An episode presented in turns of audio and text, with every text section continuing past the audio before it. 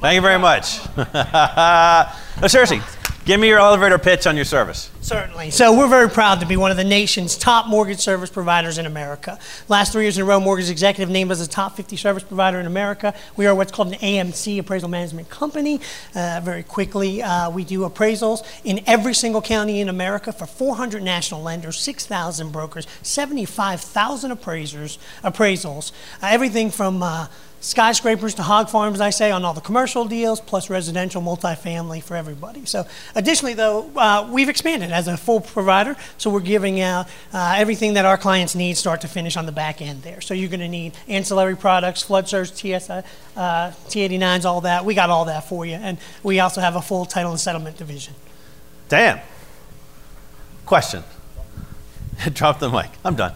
So the... Uh, I'm, let's say I'm in California, I'm a lender, right? And I'm gonna, I want to do this deal, and the deal is in Missouri, and it's on a, as you say, a hog farm, which, you know, happens all the time. Okay, so, and I, I don't have an appraiser in Missouri, and I don't know the area, I don't know anything, but I do want to do this deal, so the deal's calling my name, so I literally go to your site or call you, and what's the process, what happens, how fast, what are the rates, what are the fees, et cetera? Certainly. So we're a little different type of group. We're not about being a vendor. That's one thing I, I want to make clear. So you're not just going to come to my site. We're not going to just plug in to be a vendor. We want to know you. We want to be a partner. You heard throughout the day folks like John Hornick talking about using Appraisal Nation and the key values of how the appraisal impacts your lending process. You heard R C N, uh, the great folks over there, talk about how they've grown dramatically partnering with groups like us. So initially, we want to get to know you, hmm. want to know what kind of deals you're doing, because I actually work with my team and my sales force to train them more about your services and your products. So we partner with six thousand brokers all over the country, and I get more calls than you going, I got a deal, where can I take this to? I got hmm. four hundred different lenders that are calling me every day saying, can you do some referrals when those deals are coming into your pipe? And I want to know who to give it to. So I teach wow. my people that. So initially, we do a little setup form. We get to know you. We customize your profile. We look for what you're looking for. Uh, in many cases, if you're doing like what R C M was talking about, non-owner occupied, or if you're doing something like what you were discussing earlier, if you are doing owner occupied, we're going to want to know that ahead of time because we're going to work with you. You can't be everywhere. You can't. You.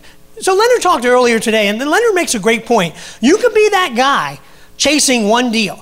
Right? And you're great, you want to get this deal, you want to get this deal, that's great. And you're focused on that deal that you lose sight of the vision of the type of reputation you're trying to build, the type of company you want to build, or you want to be that big boy, you want to be that national player, you want to be that guy who has a partner in the industry.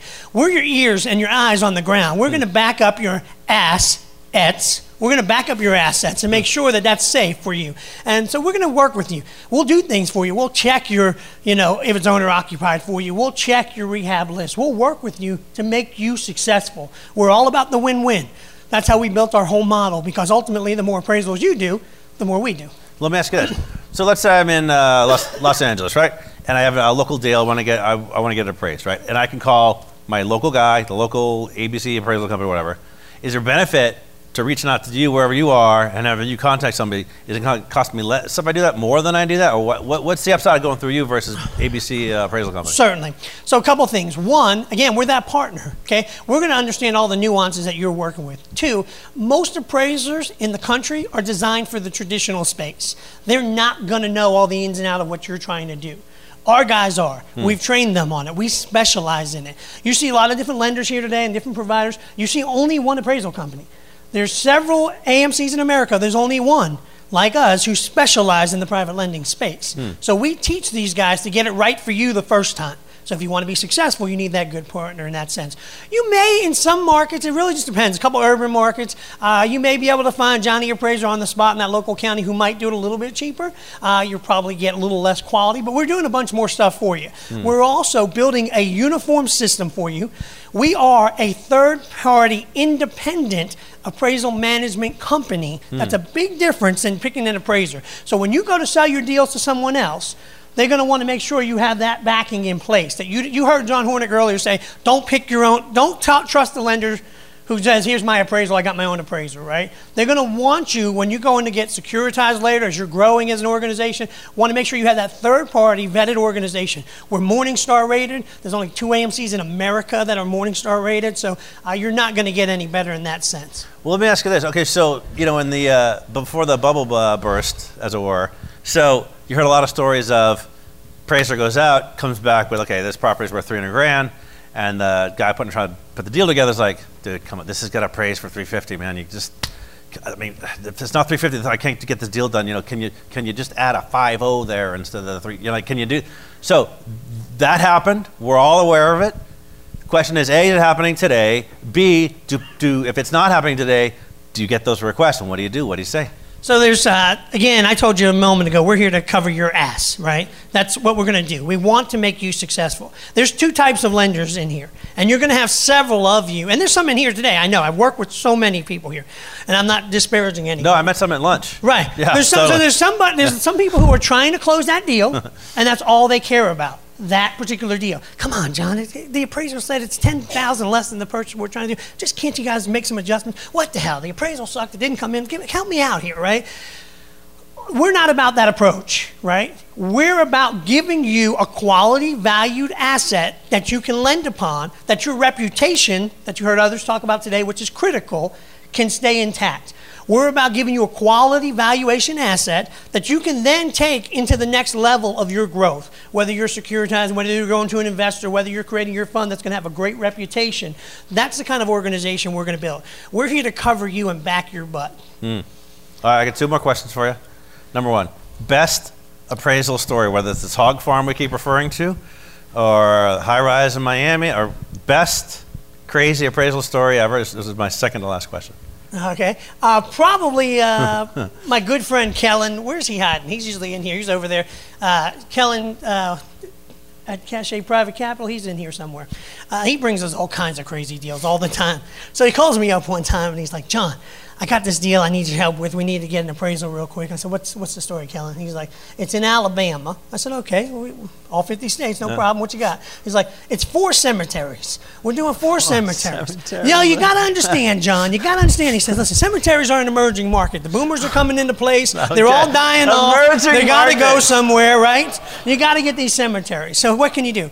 We, you know, we being the industry experts, we know how to apply the, the models right. A lot of people don't do something like that, right? But we can apply the income approach on something like that, price out the lots, buy the acreage, do the whole deal, and price it out, knock it out. And there's people selling them all day long. Seriously. Cemeteries. You're making some money on them. Uh, I, actually, it looks like Mister Joe Gadan, a uh, great customer from you. By the way, you were our first customer in Hawaii ten years ago, for the record. Uh, do you, uh, you don't care. You have a question? Uh, we do appraisals in Hawaii. I'm waiting to come out and do some myself. Now, do you do you use people? Uh, do, do you come out to Hawaii and and, and and and and and run through all the process, or do you engage other people to do it for you? Great question. So we spent the better part of a decade building a quality, vetted A M C manual network that we're working with appraisers in every single county in America. We screen them, we vet them, we train them, we give them background checks, we're checking everything you're going to need to know with your local guys in your local market. So we have twenty-five thousand three hundred appraisers on our panel uh, who've been through that vetting process extensively and have worked with us annually through seventy thousand files every year. Uh, they'll do it in what we call the field appraiser. In that local market, that local guy will do it based upon a ranking.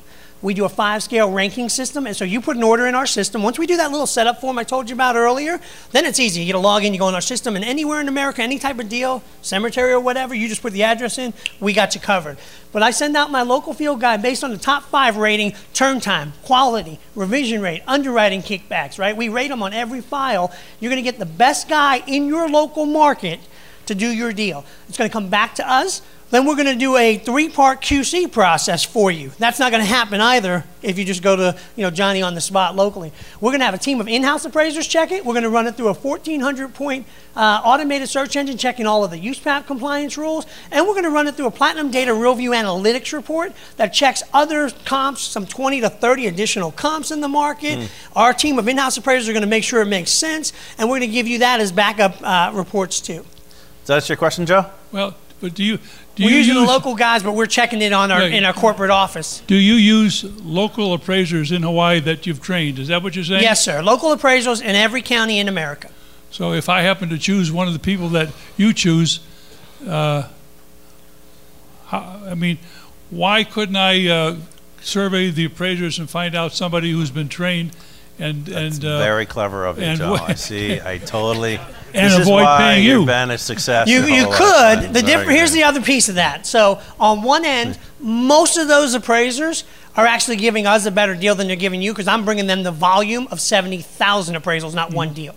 So I'm bringing them volume, so they're giving me discount pricing that they're not going to give you, that I then pass on to you as my client. How's that? On the second end, I'm giving you a team of in-house appraisers who are going to double check it. On the third end, I'm now going to give you a back-end quality uh, A M C who's Morningstar rated for any of your future lenders you want to sell the note to, who, when you heard John Hornick earlier say, if you bring him the deal, he's going to say no. If I bring him the deal or the appraisal as a third-party A M C that you didn't get to pick yourself, he knows it's hands off, he knows it's clean, he's going to say yes. What kind of pricing do you have? Our average nationwide varies all over the market, country. It's based on market conditions, uh, but about four hundred fifty bucks on average conventional.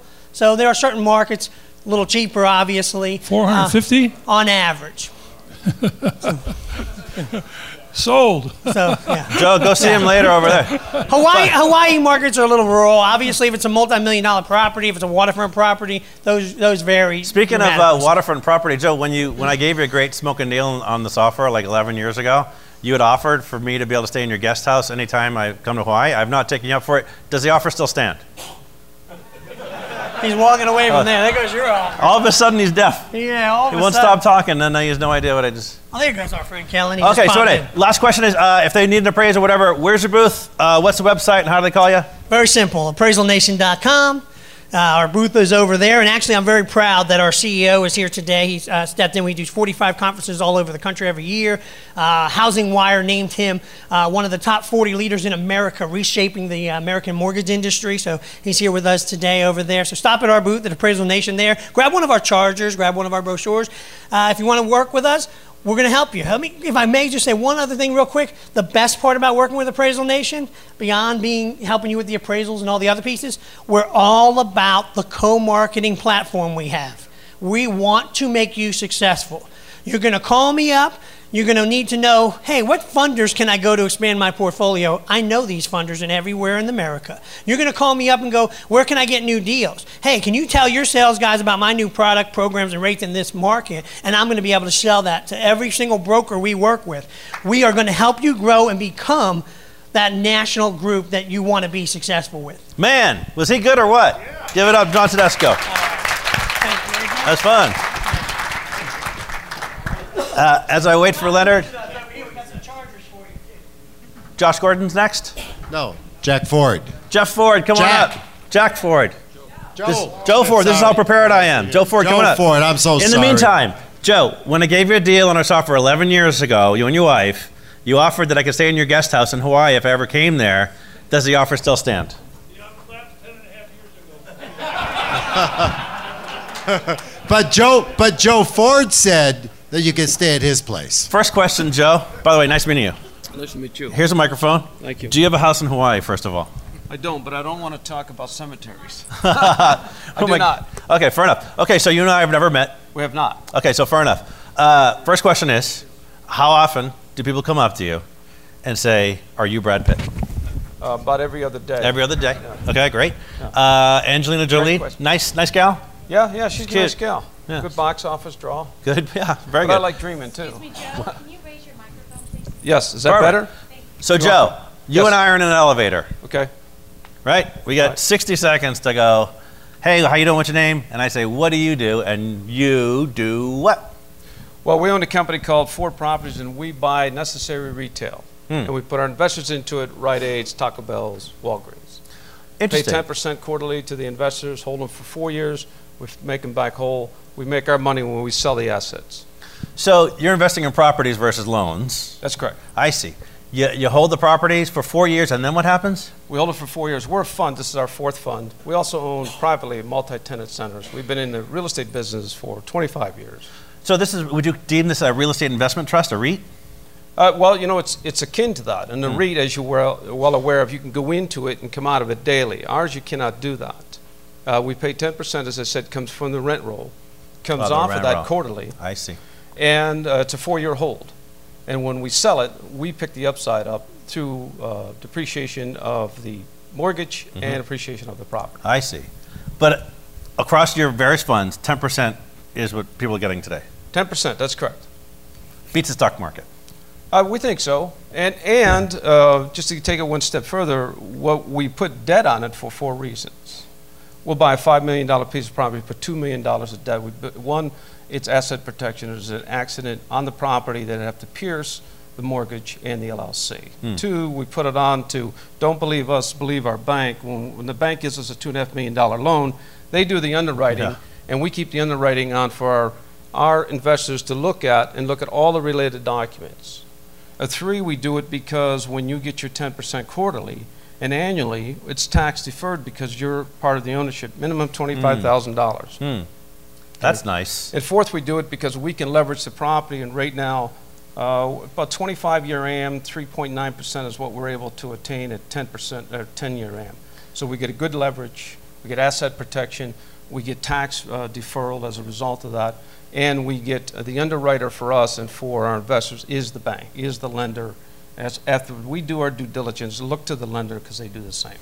So not only is this more stable and more solid than what the stock market's doing these days, it's it's way better than those casinos down the street, right? Well, it all depends who you talk to. Yeah, so, yeah. But yes, in, in, in actuality, it is. Heck yeah. Okay, so then obviously your business doesn't exist unless you have investors, right? So if you've got this many funds, this much capital deployed, this much success with returns, then what's the, you know, everybody, go, everybody always asks me, what's the secret, right? They always ask me what my secret is, you know, um, which I have no idea. But uh, for you, inve- raising investor capital, if that's part of the, well, your your business, right? That's part of what you do? Yes. What's the, what's the secret? Any bullet points? Well, the secret, do you want to know the secret to raising the capital, or what is our end game? Let's do the uh, raising capital, because I think these guys are all, many people are already active lenders, but some people are just starting. Right. So what have you learned over the years, raising capital? Well, not because I'm at Pitbull Conference, but I was invited to Pitbull Conference in March. And when I heard Leonard and his speakers come up, that resonated because that's a song that we hear all the time. It's a song we play. Mm. And all the things that they advocate. That's why I'm here today as a sponsor. Mm. And by virtue of that, he talks about starting a fund and stepping up to the big boy shoes, which that fund, ultimately, whatever business you're in, if it's done right, it will become your main business. So by virtue of that, that's why it's important to do that. And your goal would be to raise the fund is to increase your equity pool of investors, increase your synergy. Now, the raising of the capital is to have a product that people feel safe in, and that you're credible, and that can make the phone ring, and you can be clear and concise as to what it is and how you're going to protect those investors.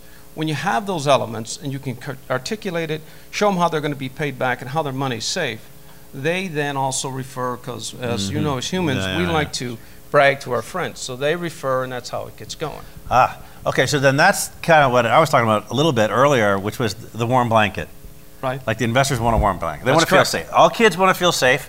Then when you tuck them into bed at night and you give them a little kiss on the forehead, right? Mm-hmm. The kids feel safe. That's right. Right? So so is, tell tell me some of the things that makes your investors feel safe, because They, they, they're going to get their money back. They're going to make these returns. You've got a great, solid track record. What are some of the things you do with investors to make them feel safe on some of the things you just said? Um, Leonard talked about it before. When you're talking with investors, it's not something to where you can just approach them. You yeah. have to show certain elements as a result of that. Mm-hmm. There's a couple of touches that go on. But first of which is that you have to establish, when you're talking to investors, who are you? Can I trust you? What is your background? That's why it's important when we put our documents on a Dropbox, so you can go in and review that. That's one of the things that gives them safe and warm. They need to know a background about you. They need to know that you can do what you say. And er- earlier today, we were talking about people to, to stick to the niche that you know. And that, that's an important point. What, what re- I have found what makes what, what our opposition, when we sit with vend- uh, investors by the third time, they say to us, I'm unclear on you can pay ten percent, so something's wrong. Mm. It's too That's good to be true. That's a great question. If it's too good to be true, it is. That's right? a great question. Okay, it is a good question. It's a fair question. And we have a three-minute video that we put together. It's, a, it's an artist video, because I can talk to an investor for fifteen minutes and their eyes glaze over. Sometimes you'll use a terminology they don't understand, and their mind will move on. Hmm. So we created a three-minute uh, sketch video. If you get time, stop by and see it. And it explains mathematically what we do and how we take you through the system. So when we explain to them that the ten percent comes right off the rent roll, and it's a national tenant, like Walgreens has eighty-six hundred stores. They own none of their stores. Mm. They don't want to own their stores. They sell it to investors. I didn't know that. Yeah. And I guess on that note, you know, very few McDonald's close, right? They open correct. up. They don't close. That's correct. Is Walgreens the same? And would you find a lot of these business, established businesses the same? Well, that's why we like the, we my family and I, we own triple net, pro or excuse me, double net properties where we have nail salons, Davitas, uh, we have to fix the roofs and so forth and so on. It's a great business and we've cut our teeth on that business. Triple net property means you're really buying a credit tenant with no landlord responsibilities. Don't ever call us. You can call us and say hello, but don't call us and, and plow the snow. We're not gonna do any of that. So what happens is that you are betting on, if Walgreens, for example, one or two of their stores close, and they close about three percent yearly through market shifts, mm. they will not repudiate your lease, meaning they won't reject your lease. They'd have to close them all. Mm. So they'll have the right to subtenant it, and there's a series of things goes on. So that's the security relative to an investor. They want to know, who are you? How safe is my money? How do I get my money back? And so if you can answer those three fundamental questions, you will find success in raising the money. That's been, that's been our, well, that's good. our experience. Let me pause you there. Yes, sir. What's your name and what's your question? Um, my name is Martin. Here's my question. I have a few questions, actually. Um, how much percent do you leverage your property? Say you buy a five million dollar property that has an N O I of three hundred fifty thousand dollars at a seven cap, right? What percentage do you leverage the property? The question is, is how much leverage do we put on the property? We try to put about sixty percent of leverage on the property. It would be predicated on its location. It would be predicated on what the length of the lease is and where uh, the type of tenant it is. Is it, is it rated B on the stock market? Okay, and what do you give investors? The ten percent is the preferred return. Do you give them, so you say you, you do a five million dollar deal, you have uh, three million dollars that you put in debt, you have two million dollars that you raise. Do you give them uh, equity? How does it work at a refinance or sale? This is the ten percent the preferred and you keep everything else? How, how, do you, how do you do that? So the question falls into two categories. A, are you giving ten percent where it's ten percent and when you sell the asset, do I get any more? That type of fund is no, you get ten percent. Door number B is that if you want to do a, what's called a preferred share, you can get seven percent and then have what's called a clawback. When we sell the asset, we would split the proceeds seventy thirty. Several investors will say, that's, I don't want to do that, I'd rather get my ten percent. Other folks will say, I want to participate because I could even get more money. So that's the answer to both of those questions. When do they get the money back? Four years. In the forty-eighth month from that, we will notify you six months out. We send a, a letter. We talked, another thing Leonard talked about, we talk to our investors all the time. So we'll, we'll tell you that uh, a sale is forthcoming. It takes us about four months to sell the asset. Today, it's, they sell very fast because they're very difficult to get. It's called a flight to safety with these types of properties. So in answer to your question is that what occurs is that in the forty-eighth month we sell, we'll notify you up front if you have any tax planning to do. And a lot of our investors, about seven out of ten, just roll into another fund with us. And what happens if you do refinance in the middle? You're able to somehow refinance the property. You, you, you prolonged the lease, you added the value to the property, you're able to refinance, you have three million dollars of debt, you're able to pull out six million dollars. What happens then? We're not, we wouldn't really refinance it because it costs us about nine points going in to close the property. So we're doing a five why, million. Why is that? Well, we do a five million dollar acquisition. By the time you go through loan origination fee, brokers commissions, uh, so forth and so on. So it's only on if we've got. Uh, we just did a deal now where we've got a twenty-five year A M, four percent. It's fixed for ten years. We wouldn't refinance it. Mm-hmm. Makes no sense. It okay. just costs the fund money, and which ultimately would cost us to sponsor more money. So at seven percent, you're at a seventy thirty split. At ten percent, it's straight ten percent. Got back the money after four years. What happens if you can't sell? If you can't sell? If Generally, you if you can't sell these assets, there's a couple of things going on. The market, the, the lending's been now elevated past what the cap rate is. If we can't sell, the short answer is you'll sit tight in the fund until we can sell. And you still get your ten percent? You always get your ten percent. Uh, and from our standpoint, we've held properties past another year because we don't feel the timing's right. When we feel the timing's right, remember, we get paid when, it, when, we, when we sell the asset, but your rent roll's not interrupted. Mm. Interesting. Now, what happens if you can't sell, the lease expires, say it's a Burger King, and they decide to shut down the location? What happens then? Well, we, we, we don't want franchises. We want, we want what's called roll-up. So we want the franchisor to roll up right to the franchisor. And if they close, then they have to, they have the rights to sublet that. Or they, they'd have to repudiate all their stores to close and not pay us rent. They can close, but then they have an obligation in the lease within six months. They have to re-tenant the property. We want the property re-tenanted. And if they don't? Pardon me? If they don't? Well, if they don't, then we would go through a process. We would take action against the corporate store. Hasn't happened, could happen, but normally what happens. What would happen to an investor at that time? The investor stays whole. Gets ten percent. Stays old. But let's take worst case scenario. If say you, you choose Burger, which we wouldn't do Burger King or, or We don't do. Um, Can you do a Chipotle? Because I like that. No, we don't do. We don't I'm do restaurants because really restaurants beat your property up. So and they pay the same dollar that a uh-huh. DeVita would pay. So the short answer, if it got, became Armageddon and they decided, let's just say, for example, that the chain bank went bankrupt, Burger King, and the place went dark. And the, what would happen would be no rent income, so the investor would not get a, get their payments until we sold the property, or re, we would re-tenant it ourselves. One of our strengths is that we own multi-tenant centers, so we develop and we know how to uh, how to re-tenant uh, properties. Good questions. Which area do you, do you specialize in? Which areas do you know well? Whatever's the best cap rate. The exception of Michigan. We don't go to so Michigan. What cap rates do you look for? I, I always tell brokers I look for ten caps and with value add. What cap rates do you look for? I'm going to pause it right there just so we um, can move on. But where is your booth first off? Right straight back. Straight back. So any, any additional questions, go by the booth, ask Thank them. You. I have two more questions. Yes. Um, one of the questions you brought up was uh, tar- uh, ten percent return, that's it, and seven percent, and then you split the whatever. So that's typical of, of mortgage funds where somebody might be having a targeted eight percent return and then they do what it, we call a Christmas bonus. If they haven't distributed excess profits throughout the year, then just before just January, you know, December thirty-first, they'll say, okay, Merry Christmas everybody.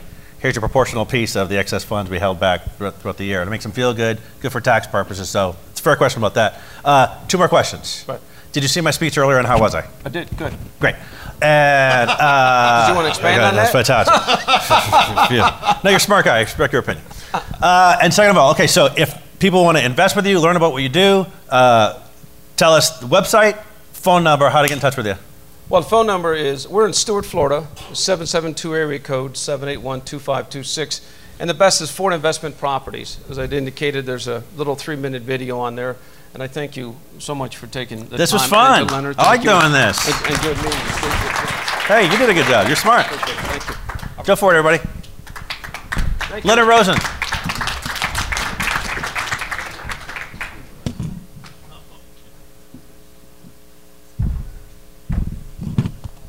Joe? Joe? Yes, Leonard. Hi, Leonard. That was amazing. Well, thank you, sir. Thank you for the invitation. First of all, I learned a ton. You're a class guy, a very, very, very astute, knowledgeable. I learned a lot.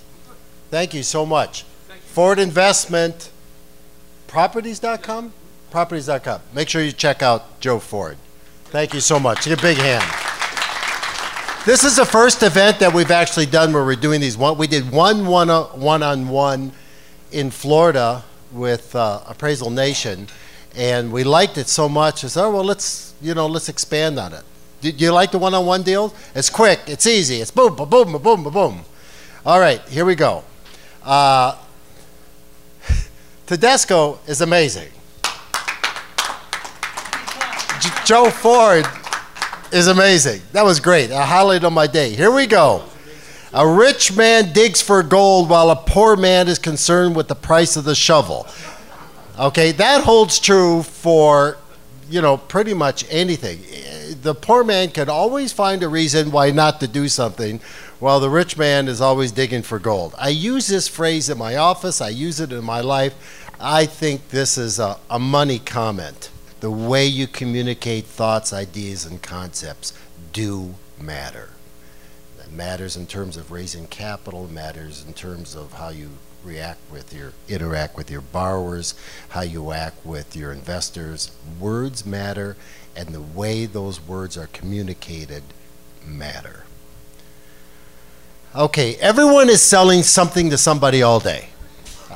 Okay, that's just a fact. I had, I was, I had lunch with my wife and uh, Brett and and Julie, and we were talking and so forth, and and somebody came along and said, uh, I didn't get a hall pass to go to this event, so I better get back quick, or something to that effect. Everyone sells something. You sell, you're selling on the, the concept to your wife that you're going to Vegas for a conference. You're, you're, you're, everyone's selling something to somebody. John Hornick and uh, and, and uh, Tash and a number of a number of the big guys were standing in line at the buffet, and I said, "Wait a minute, my guys don't stand in line at the buffet." And I went to the buffet. I says, "Hey, listen. You know who I am? I'm Leonard Rosen. I'm putting on this conference here. These are my V I Ps. They need to get in right now. Not like have it cordoned off. No, no. They need to get in right now. And, I, and I'm asking for your help. Boom! Done. Price is what the customer pays, but value is what they're buying. Say it. Boom.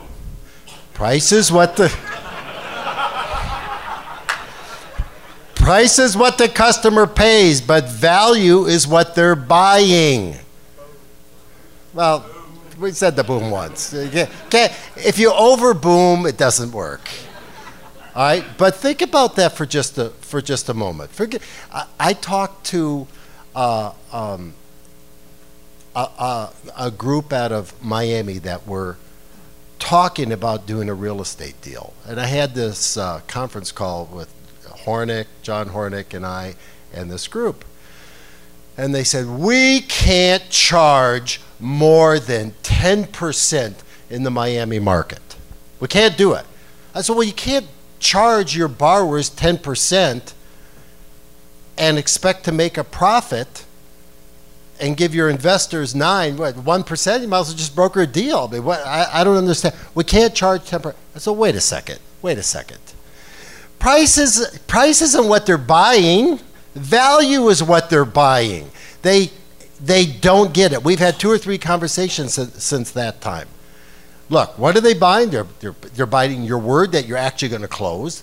How much value does that have? Has tons of value, right, ladies? Has tons of value. They may buy the efficiency in closing and the speed of the closing. That has value. Returning phone calls, emails, communication, that has value. All of those things are value added that would allow you to charge more. And guess what? You don't have to do every deal. Do you, just do the great deals. Do the, do the deals that people are loyal to you, that know that you're real and that you make things happen. That's, that's my take on it. We don't have a sales problem in our economy. We have a follow-up problem. And that is my mantra. How many times that you talk to maybe an investor, oh, Mister Investor, or you talk to a borrower, you're working on this deal, and for whatever reason, somebody drops the ball on it. It, it just, well, you know, it didn't sound great at the very beginning. Well, you know, sometimes deals don't sound great at the beginning, but you work the deal, you find it, you work it, you tweak it, you do this, you do that. Following up until its conclusion is the key. Follow up. It's not a sales problem. It's a communication and follow-up problem. I'm just shocked at how many people, probably not in this room because you guys are top level guys, but how many people, your competitors, just think, your competitor doesn't follow up on the investor. Your competitor doesn't follow up with the borrower. Your competitor doesn't follow up with the appraisal guy, with the title and escrow guy, whatever it may be. It's all about follow-up. Staying on top of every file, staying on top of every investor, staying on top with every single person that you do business. Follow up. Follow up, follow up. I don't get it. It's so simple. It's so simple. Sales statistics. forty-eight percent of salespeople never follow up with a prospect. For, so almost half the people never follow up. twenty-five percent of salespeople make a second contact and then stop. twelve percent of salespeople only make three contacts. Only ten percent of salespeople make more than three contacts. Now, two percent of sales are made on the first contact. So everybody cherry picks, and you get two percent. three percent after the second, five percent after the third, ten percent after the fourth, that eighty percent of sales are made on the fifth to twelfth contact. The fifth to twelfth contact. Now, if you put that into perspective, how many deals did you not do because you like gave up on it? Oh, I called them once. Oh, I, I called them a couple times. Call. You hunt him down like the dog he is. Right? I mean, we have a we have a we have a saying in our office. We call until they buy or die. Creating a digital shadow for your business. What does that mean? Look, years ago, I mean, I come from the old school. We used to do deals on a on a uh, Uh, a handkerchief at the deli in the morning. Okay, that's our understanding, ten percent. Okay, well, you know what? Uh, those days are kind of over because your competitors are much more sophisticated than that. You have to do business in a different manner today. It's, it's just, that's just what it means. And we live in a technological age. And when Al Gore and I created the internet, we had no idea of the exposure and the success of it. Regardless whether you are a broker, investor, or a lender, the common denominator is the phone needs to ring. Agreed? Phone's got to ring, baby. You can't sell appraisals unless somebody calls. You can't sell an investment with Joe Ford unless an investor calls. You, you, you, you, can't buy, you can't sell software until somebody calls, or you call them. But the phone has to ring. So if we use that as our basic concept, that the phone has to ring, then the rest of this will start to make sense. You cannot exist as a company today without marketing, even if it's only a website. What does marketing mean? Market, marketing means, it's not sales, there's a difference between marketing and sales. Marketing means is that you're communicating an idea, you're communicating a thought with the idea that an impending event is going to happen, right? An append, impending event is going to happen. That's what marketing is. Sales is something else. Sales is then converting that marketing efforts into an actual, uh, to an actual sale. Be sure to consider, oops.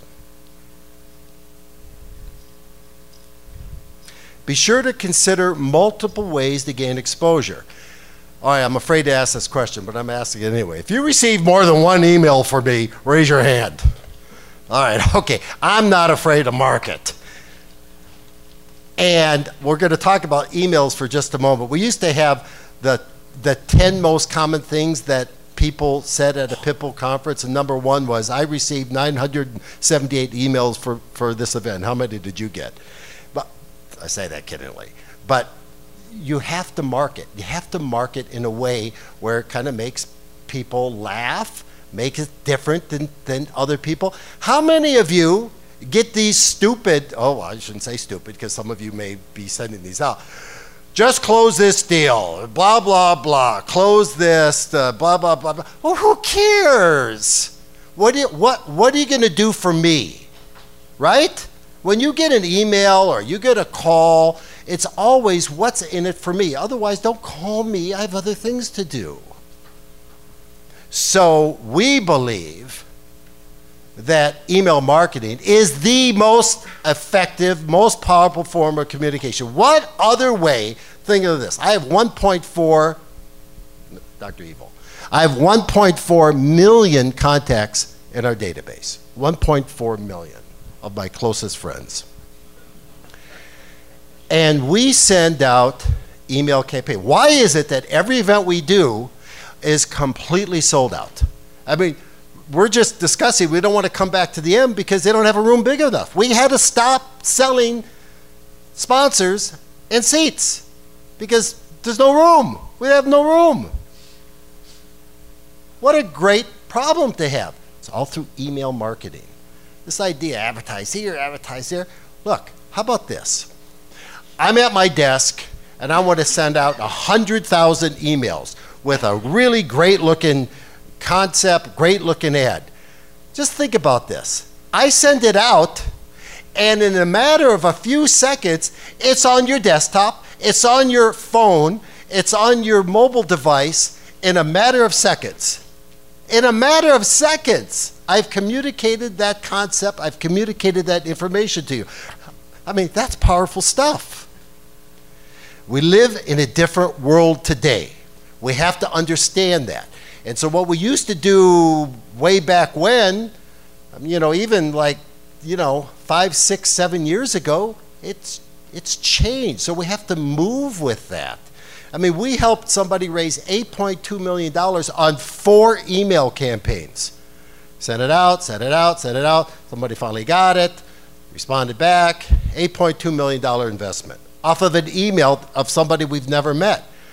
How many people received an email from me and spent one thousand dollars to come here today? Raise your hand. Okay, was it worth it? Oh, I mean, so far, geez, he puts a qualification on it. The new rule of marketing is, it used to be, go find your customers. Now it's have the customers find you. And why did we bring that up? We bring that up because creating a digital shadow means you must have a powerful website. You must understand the power of email. You must begin to build and create your database. And we'll talk about social media in just a second. The most important asset you have is your website. That is the most important asset. It used to be you put up a site, it was a one-page site, it was something that your wife looked at, saw your picture, oh honey, that looks really good, and so forth, and you get maybe six hits a day, two from Bangladesh, one from uh, India, and one from your mother, and one from your neighbor down the street that you gave the email address, uh, the website address. Come on, everybody knows what I'm talking about. How would you like to have thousands of people visit your website every day? Thousands. Well, I'm going to show you how you do it. And I'm talking about people in our industry. Your website must be constructed to talk to both the search engine and the visitor. When you put images up, the full image, you have to have content behind the image. You ever go on a website and you hover over an image and, you, and you'll see text there? That means that somebody did something right. You hover over image, there's no text there. The search engines cannot read it. Example of websites that we've done. All right, there's our website. I think our website is the most powerful website in the private lending business. There's Sam. Nobody calls me just to say hello. Here's P N E Capital. We just finished the website. It's a great website. There's Insula Capital. These are all people who've done funds with us. Sky Equity, Alan Esses out of New York. We did his site. Gem uh, Real Estate Partners out of Ohio. We did their site. Did all these people did real estate funds with us, and we create their um, we create their website presence. Understanding the power of search engines, very very important. There's Bing, A O L, Ask, Google, blah blah blah blah blah. But you need to get this, that the primary search engine is Google. Nobody ever said in the history of the world, Yahoo it. Right? Nobody ever said, ask it. No, no, nobody ever said that. It hasn't happened yet. Google is the deal. That is the deal. And the best place to hide a dead body is on page two of Google search results. Because ninety-three percent of people who are searching for something either find it on the first page or they move on. Only seven percent go to the second page of Google. Okay, so being on the first page of Google is huge. The problem is, or the challenge is, is that you'll get a lot of people who go to Google that don't necessarily, they're, they're, it may not be the best prospect. Where if you have an email database, that's a way better prospect. That's somebody you've had contact with, they've gone to your site, they, they actually opted into your site, and so forth. So it's a different kind of a prospect. Social media is a trap. It's a trap. I'm gonna just tell you right now, this is my thing, it's a trap. Facebook, Instagram, Snapchat, you know, blah, blah, blah. The only social media that we've seen any kind of results from and I, is LinkedIn. I have twenty thousand five hundred followers on LinkedIn. And we've seen some traction, but if we take a look at the amount of time and money that we've spent on LinkedIn versus the return, and there are some people here that came from uh, that came from uh, LinkedIn, and that's cool, but the but but the R O I is so low versus I have all these man hours of, of one of my gals doing all the social media, blah blah, and LinkedIn and posting, uh, you know, rich man digs for gold, blah, blah, blah, National Hard Money Conference. Okay, we do all that. Okay, versus just send them an email, and then. and then they come to our event. I mean, it's just so simple. It, so social media, we're taught to believe, oh, you have to have this, and social media, and you have to have that. And there are some retail kinds of businesses that that's effective and that works. But in terms of our industry, And I know that some people will disagree, and that's fine. There's nothing wrong with that. I'm just telling you what my experience is, and maybe you can learn from that. If you agree that social media is a trap, and what I mean by that is a trap is, I'm talking about return on investment. Okay, that's what I'm talking about. I'm not saying you don't get likes. Everybody wants to get a like. That validates that you're real, and that people love you and like you, respect you. Yeah, but that doesn't put any money in your pocket. That doesn't build your business, right? That really doesn't. I mean, I have thousands of people on our Pitbull Conference Facebook page. I put some up, I get two likes. And no return in terms of, in terms of dollars. So I think social media is a trap. Social media is designed to stimulate interest to drive back to your website. So many people think that social media is what I'm going to sell on social media. It just doesn't work that way. It really doesn't. These are the players: Facebook, LinkedIn, YouTube, Twitter, Google Plus. Look, use your social media on your website. That's fine. And then you can, you know, you can put messages and comments and so forth, but they've been to your website. Now you're just giving them real-time information. That's okay, but I wouldn't use it to like try to build your business. And I think that's where there's a lot of people that make the mistake. The journey of email marketing is an extraordinary journey. Email marketing is the most powerful form of communication. Now, there's one form that's even more powerful than this. Does anybody know what that is? Word of mouth. Talk about marketing. All right, okay, I'll give you that, but all right. Pardon me? Yeah, telephone call, but let's say we're, we're dealing in groups. We're groups. Text. Ah, excuse me? Text. S M S text. S M S text messages. We did our first one. We did a, I think we only sent out like three thousand to cell phone numbers. Did anybody get the text message that we sent out for this event? You got it. Did you buy from it? You bought from it. Did you buy from it? Pardon me? A good reminder. Who else? Anybody over here? Okay. Here's what we found out with text, mes- text messages. It's very invasive. It's one thing to get an email, but when you text message somebody on their cell phone, a personal text message, it's very invasive. Leonard, please stop. Leonard, please unsubscribe me from this. And and I take that to heart. And I don't. And we're not going to do it anymore. Oh well, good for you too, Sam. But I'm just saying that.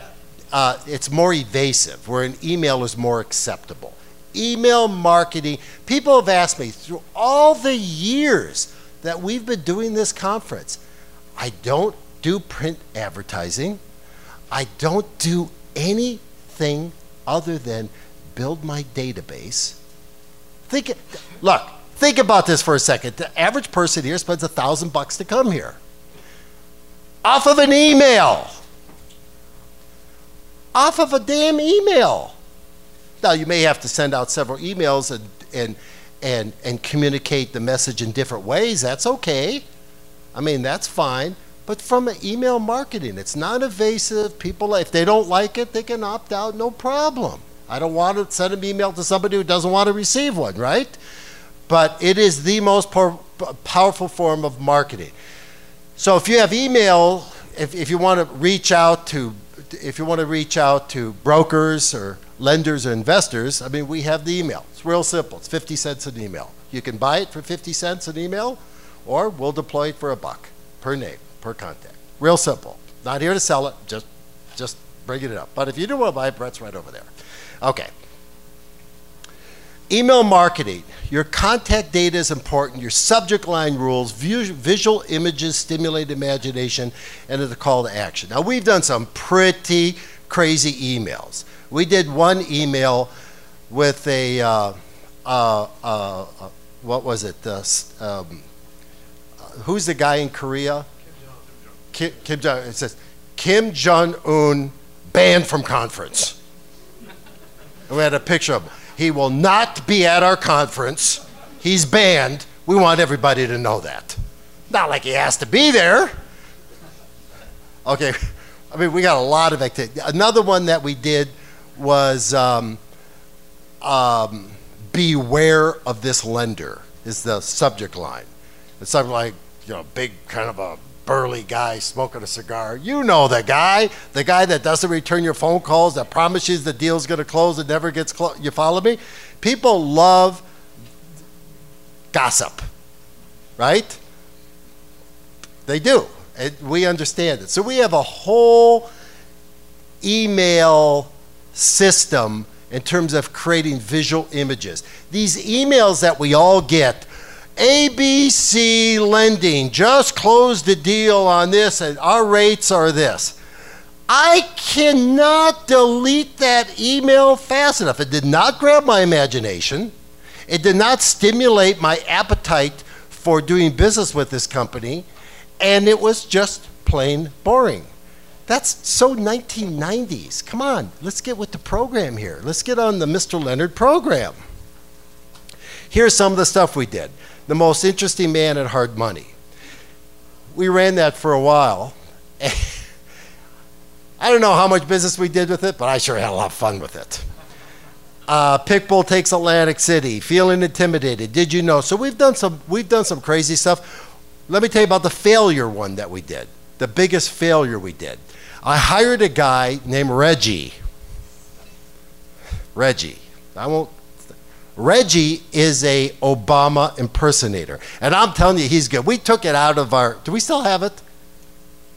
You don't have it here. Could you get it up? I don't have it here. Okay, so Reggie is an Obama impersonator. And he's pretty darn good. And he went up and, and he did this thing, uh, you know, with the, the flags and the President of the United States on the podium and so forth. And hello, I want to, you know, tell you what my new financials are, Leonard Rosen. Leonard Rosen has an event coming out. And I actually had people, and I sent this out in an email. I wouldn't come to your event, Obama, that son of a bitch. And, uh, uh, it was, it was, The, it was the biggest disaster we ever had. But I'll tell you what it did. I'll tell you what it did. It reminded me that people do see those emails. You know what? It reminded me. I don't think Obama's a bad guy, but I'm just saying, you know, my market is probably not Obama. It's probably more to the right. That's, you know, what I learned from it. Way more to the right. Who gets into a frickin' argument with the Pope? I mean, really? Okay, anyways. Build your database. If you have two names on, by next week have ten names on. If you have one hundred, get one hundred fifty names. And start communicating with your community. Remember, I've been at this a long time, so our database is huge. But I started from nothing. And I built it, and I learned, and I learned how to do it. Look, the subject line is imperative. The visual image is imperative. If you've got, are you ready for this? You've got two seconds once they open that email to grab their imagination. Two, two seconds. You have about a half a second to grab them on the subject line. So you have got to have your ducks in a row when you send out an email. But we can do all that for you, just saying. But I'm saying that's, you know, those are realities. Now, what I'm trying to get at is that it is really, really powerful to use email campaigns for your marketing. Think about this. I had somebody at, not the Florida event we did, what did we do? Before this Florida event. We did two Florida events back to back. A anyways, I don't remember what it was. But, and, and, and I said, do you believe that email marketing is important? And the guy stood up and said, no, email, that doesn't work. I said, uh, oh, okay. How'd you find out about this event? Uh, uh, he said, oh, excuse me? I said, how'd you find out about this event? Uh, well, I got an email. Oh, okay. So evidently it does work. So we have a full marketing department that we can help you with if you're looking for investors and lenders or borrower or whatever it may be. Or, even better yet, create your own database. That's just huge. Create your database. Understand that this whole room, it all started off with an email campaign. That's how it started off. My very first event, I had two people. I had two people. My wife said, uh, where are you going? I go, I'm going to, no, no, no, where are you going? I'll be back in a couple hours. No, no, what do you mean? I said, well, I got a couple of guys. They're going to pay me three hundred ninety-five dollars to sit with them for, you know, two or three hours and explain. This is years and years ago. I said, you know what, I kind of like this. And I was in the television business. I was an anchor on Financial News Network for many years, hosted the Leonard Rosen show, blah, blah, blah. And I really liked the idea of teaching, educating, and being part of the private lending sector and, you know, being that guy. Next event we did, we had thirty-eight people, sixteen of them were comped. We did it in Los Angeles. I said, oh, okay, all right, I'm starting to get it.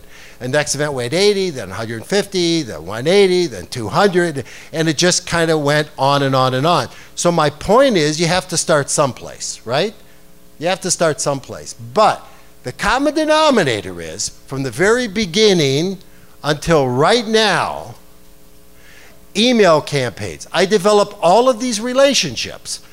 R C N, Mortgage Office, A-List, Sam Cohn, everybody here, Ford Investment Properties, from an email campaign. Now, Joe's speaking at my event. A J's an integral part of it. You see how that, see how it goes? You develop. It's a it, it's an opportunity to create and strengthen your circles. Any questions? We're good? Okay. Yeah, they go on the mic then. Oh, it's not that important? What's your question? Do you do anything in the market of uh, landing pages or driving people from other parts of the, the internet? The landing page should always be the home page of your website. I've seen guys say, oh, we're going to create a dedicated landing page. Well, why? The, the whole idea is to position your company, position your website, and position your message to your community. So I'm not into that. Creating landing pages to me is like going to a pitch and sell event, right? You pay nothing to go there, and you spend six hours having somebody tell you that go to the back room because we've got a special today and it's only two thousand dollars. You know what I mean? So that's the kind of the difference. I'm talking about really building a business. If you start now to build your database and you start to understand and use some of these principles, two years from now, two short years, twenty-four months, less than, a, less than the time that most people lease a car, you can have a database with a significant number of people, of, of people who are like-minded, who are following your message. It, I mean, that's the deal. All right. Joel Block is one of the best speakers ever. Now, I say that about everybody, but I say that, well, I mean, I do, because Joel wears the best ties of anybody. Joel wears his crazy ties. But Joel's one of the best speakers. If he wasn't, he wouldn't be invited back event after event. I mean, that's just kind of the deal. You look up Joel Block online, there's nothing but rave reviews all the way down the line. Joel is the real deal. Please give us a warm welcome for Mister Joel Block.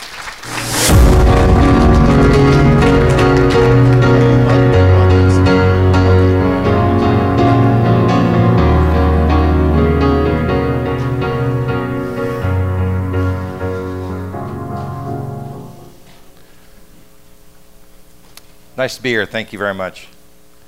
I've been in the uh, venture capital and the fund business for almost thirty years. And listening to Leonard talk about building funds, stop hustling gigs, setting up businesses, uh, I'm all about that. I've been, uh, I've been a principal in close to forty deals and sold on one of my own transactions to a Fortune five hundred company. So I've been around the entrepreneurial business. But my favorite structure is always syndications, funds, et cetera. So the only reason somebody wouldn't do a fund is maybe they worry that they can't raise the money. How many people have funds here? A few people? How many are in the process of either building one or getting ready to build one? Raise your hand. Oh, perfect.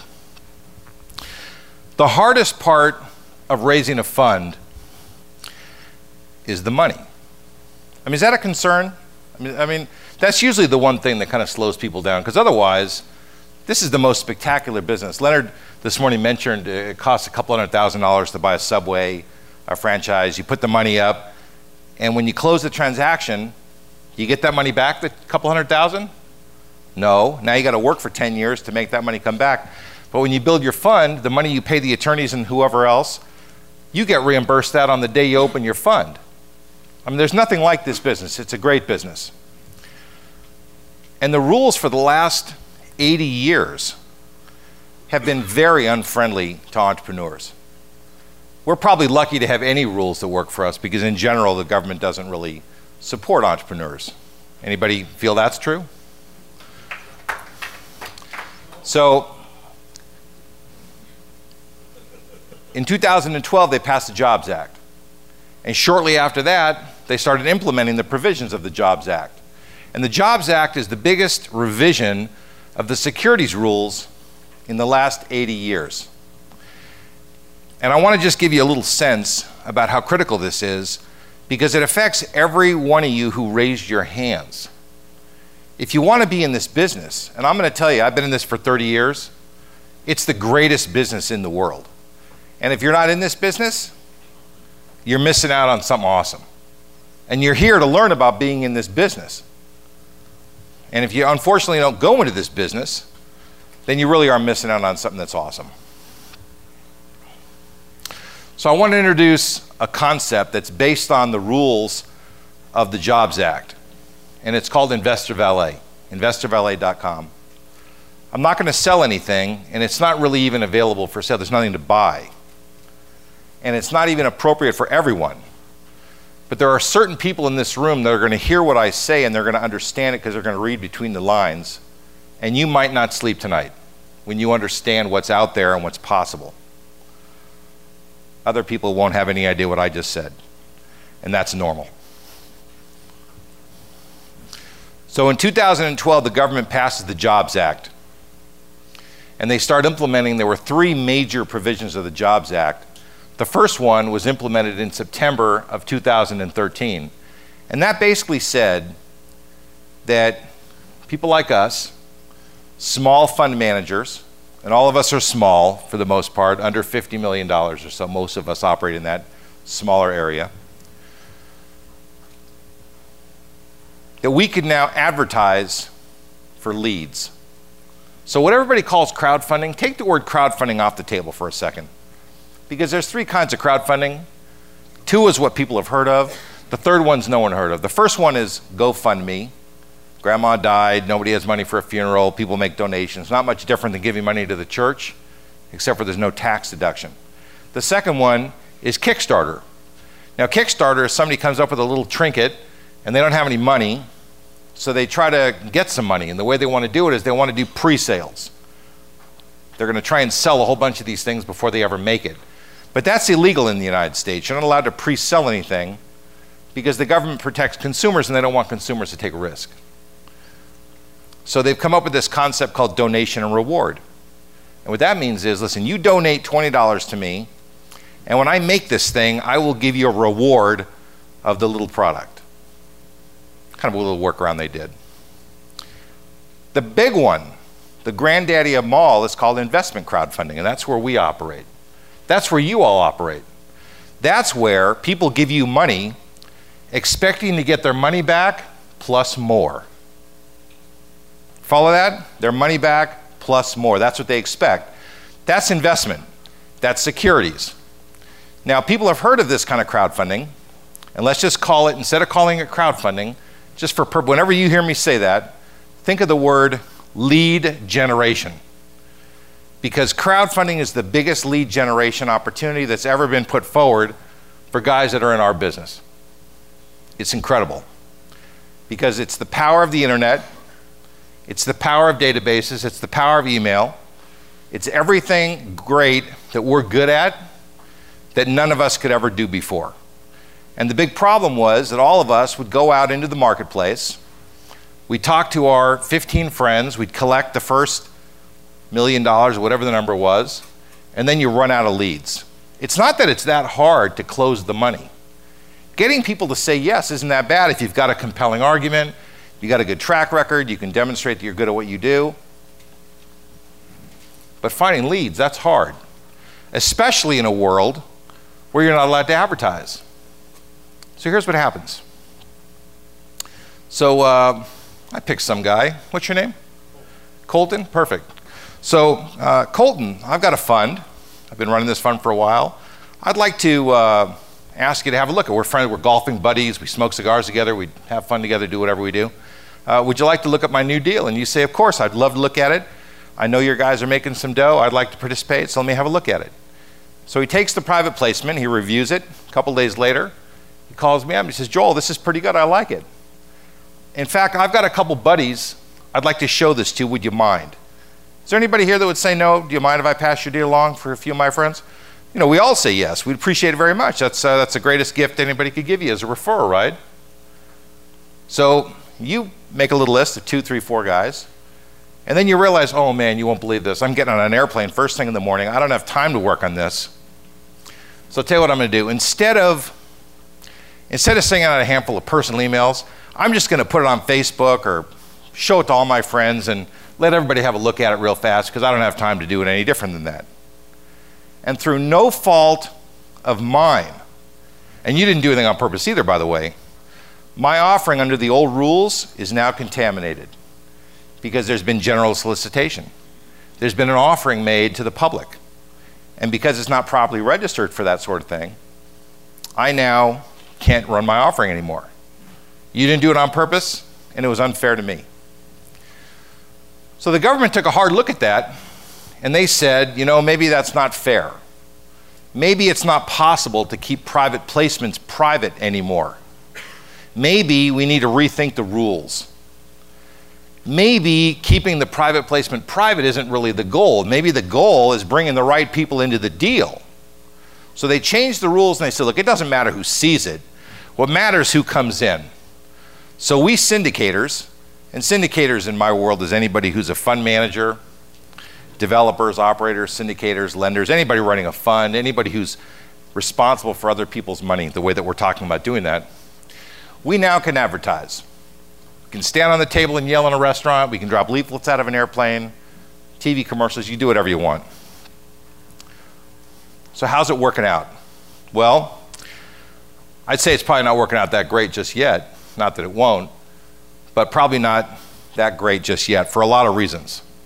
Number one, if you're a serial fundraiser, and most real estate-oriented people are serial fundraisers, they do these things over and over again, then you're going to develop a database and you're going to build the tools that you need to be successful.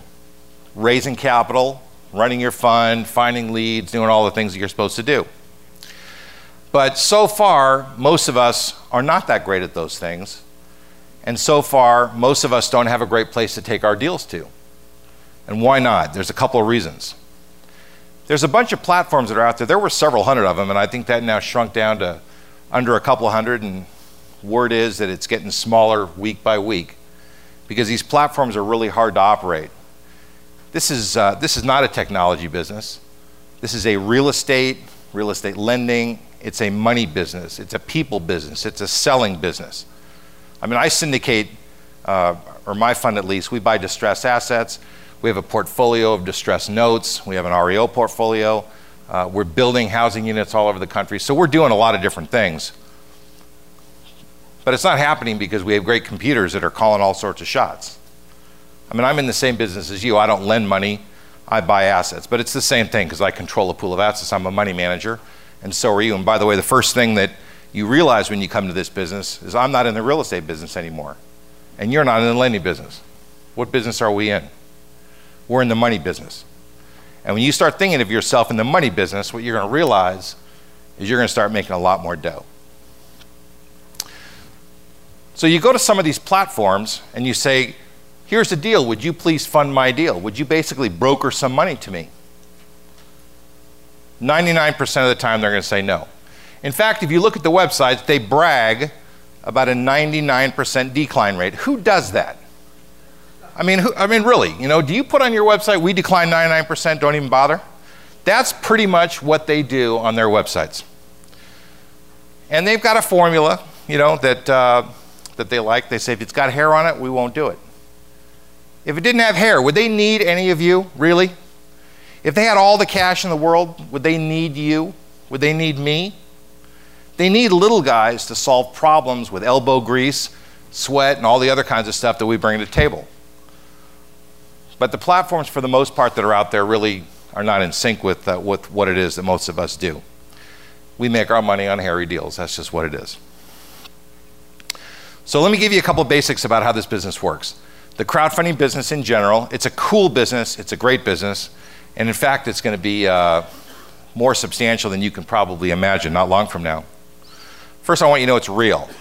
Uh, one of the big platforms just announced they crossed over two hundred million dollars in fundings. Uh, I know that uh, there's another gentleman here who's a good friend of mine uh, that does lending. Uh, they're doing, uh, well, they just crossed over one hundred and they're on their way to doing uh, enormous volume here pretty quick. Let me um, make a suggestion or a projection, and that is that this won't be called crowdfunding for very long. I think pretty soon, instead of calling it crowdfunding, it's just gonna be called funding, because this is how it's gonna be done. Is go online, people look at things, and then they buy them. That doesn't mean that they don't talk to anybody, by the way. I think this is a high-touch business. I think that the, the job of the internet is to put two people together so they can talk. But the internet does a great job of bringing investors and promoters together, buyers and sellers, employers and employees, brings them together. They still have to talk. I don't think you take the uh, human part out of it. I think a lot of the technology people would like to see the people fall out of it, because we just kind of get in the way. But for the most part, most of us who have clients that are forty-five to sixty-five years old, they want to talk to us. They want to have lunch with us. They want to see us when we're traveling in their city. And I don't think that's ever going to change. You know, twenty years ago, when Amazon was born, it was very foreign to go online, put your credit card in there, and have something shipped out to your house. You remember that, how awkward that was twenty years ago? Some of you were babies twenty years ago, but for the rest of you, you probably remember that it was very awkward. And now, most of us prefer the self-service concept of going online and buying something ourselves, because somebody in a foreign country doesn't misspell our name, they don't get our address uh, improper, things don't get shipped the wrong way, everything is controlled, we do everything just right, we pick our credit card, we have files, everything is done just right. And that's what we prefer. So the same way that it took us a little while to get used to buying books on the internet, it's gonna take people just a little bit of time to get used to investing money on the internet, though they're already doing it with E-Trade. And as an aside, this may surprise you, the private securities business and everything that's Reg D, five oh six, private placements, those are all private securities. The private securities business is as big as the public securities markets in the, in the United States. There was about a trillion and a half dollars of originations in private securities last year, and about the same amount in public securities. And that's because almost all the deals that are done are real estate deals, and they're big. So we don't get a lot of play, but it's real and it's big, and people are getting used to it. So the concept of private placements or private is gone. We can now talk about our private placements, unless you're operating under the old rules, and you need to get some attorney advisement about that if you are. So let's talk about these platforms and, and where you can go to get some help. Most of the people who run these platforms are not real estate people. And we heard earlier today how important it is that real estate people be in charge of real estate deals. Many of these companies are venture-backed. Now, I don't know if you've ever been affiliated with venture companies. I was in the venture business for eighteen years, so I know what this is. And there's a lot of pressure. Perform, or we're taking your company away from you. So that makes them even more fierce in terms of taking their deals. It also gives them a lot of power, by the way, in terms of what kinds of uh, what kind of terms they get from you. They're going to take their pound of flesh one way or another. They're not looking for hairy deals. They're looking for low-hanging fruit. They're looking for something so that they can get in, show that it works, sell, and be done. Well, pretty much that means that everybody who's in this room is probably not going to be successful going to most of the platforms, for the most part. They want easy cash flow. They're not looking for big yield. They're not looking for eight, ten, twelve, fourteen for the most part, uh, six or eight, probably enough. They're just kind of trying to prove their proof of concept, sell their company, move on, and go to the next situation. And for the most part, most of them will not fund funds. So that's another thing that would be problematic for most of us. Most of those guys are also using a formula they called curating, where they pick. Well, that's also problematic to me. Uh, my concept is not about picking. Who am I to tell you what loan to do? I'm not in the loan underwriting business. If you're doing something for twenty years, I imagine you're probably good at it. So our concept is curating deal makers, not curating deals. If you ever seen a movie about the stock market, one of the things that, uh, that you'll always laugh about is there's the big boss who gets on the horn first thing in the morning and he says, all right, all you brokers, call your best customers. We got a big load of bad stock. We got a big inventory. Sell it to your best customers. Whoever sells the most gets a prize. Y'all seen that movie? We all, that movie plays over and over again, right? Stockbrokers were so bad at picking stocks that by the mid nineteen nineties, they, they aren't even allowed to sell stocks anymore. Now what happens is stockbrokers take your money, they give it to a trust company of some kind, they set up an allocation, and then the, the trust company moves the money around. You follow me? That's the way it works. So these technology people that run these platforms somehow think that they're better at picking deals than we are. And I can't possibly imagine that that's true. Now, I can imagine in a lending environment that there are algorithms that could pick loans, but if you're borrowing money, or if you're taking money in as equity, there's no chance that that could, uh, that that could work out. All right, because I believe that the art of the deal depends on the deal maker. And if you guys are building funds and you're taking money in for funds, then that money is really, it's your equity money, and then you're relending it out based on your skill set. So then you might think, well, gee, I'd like to start my own platform because I believe that it's important to have a, uh, a platform so that I can raise money and all my stuff. This is really, this is, it's expensive. It's very expensive to do this, much more difficult than you think. And consequently, uh, there's a huge failure rate. Most of the guys that started this three years ago are gone out of the business. It's hundreds of thousands of dollars. It's probably not your core business to do this anyway. And consequently, Uh, probably not a great use of your time. But it's still something you do want to have the opportunity to monetize your network. Don't kid yourself, it is very, very important to build your LinkedIn network, to build whatever kinds of platform you have. And crowdfunding, or this new lead generation concept, is the way that you're going to monetize that. So what have we done to make this happen? Number one is, I've got hundreds of syndicators that are kind of part of my network. Those are my friends. Hundreds of guys that have funds. Any of you guys that have funds, come see me, uh, because we've got a big network of guys. That's all we do. All of us are raising money and doing that. And when we start talking about how could we take advantage of crowdfunding, my idea was, listen, why don't, instead of going to a platform and having them try to raise it, which they'll turn us down, and instead of, uh, you know, you set me your own crappy little company, and you set up a shitty little company, and you have a little terrible little company, why don't we all put our money together in a pot and build one king-size engine and set up something that's great? And that's what we did. And we now have, it's been uh, just under a year or so, and we've got fifty-three companies now that are part of our co-op, on the way to one hundred, two hundred, five hundred, maybe more. So I take those uh, fifty guys and I go to a broker-dealer on the East Coast.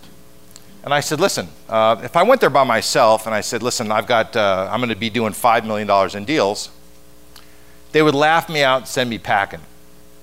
But when I came there and said, I got fifty guys and we're gonna do about a quarter of a billion dollars in business over the next period of time, all of a sudden there was a lot of enthusiasm.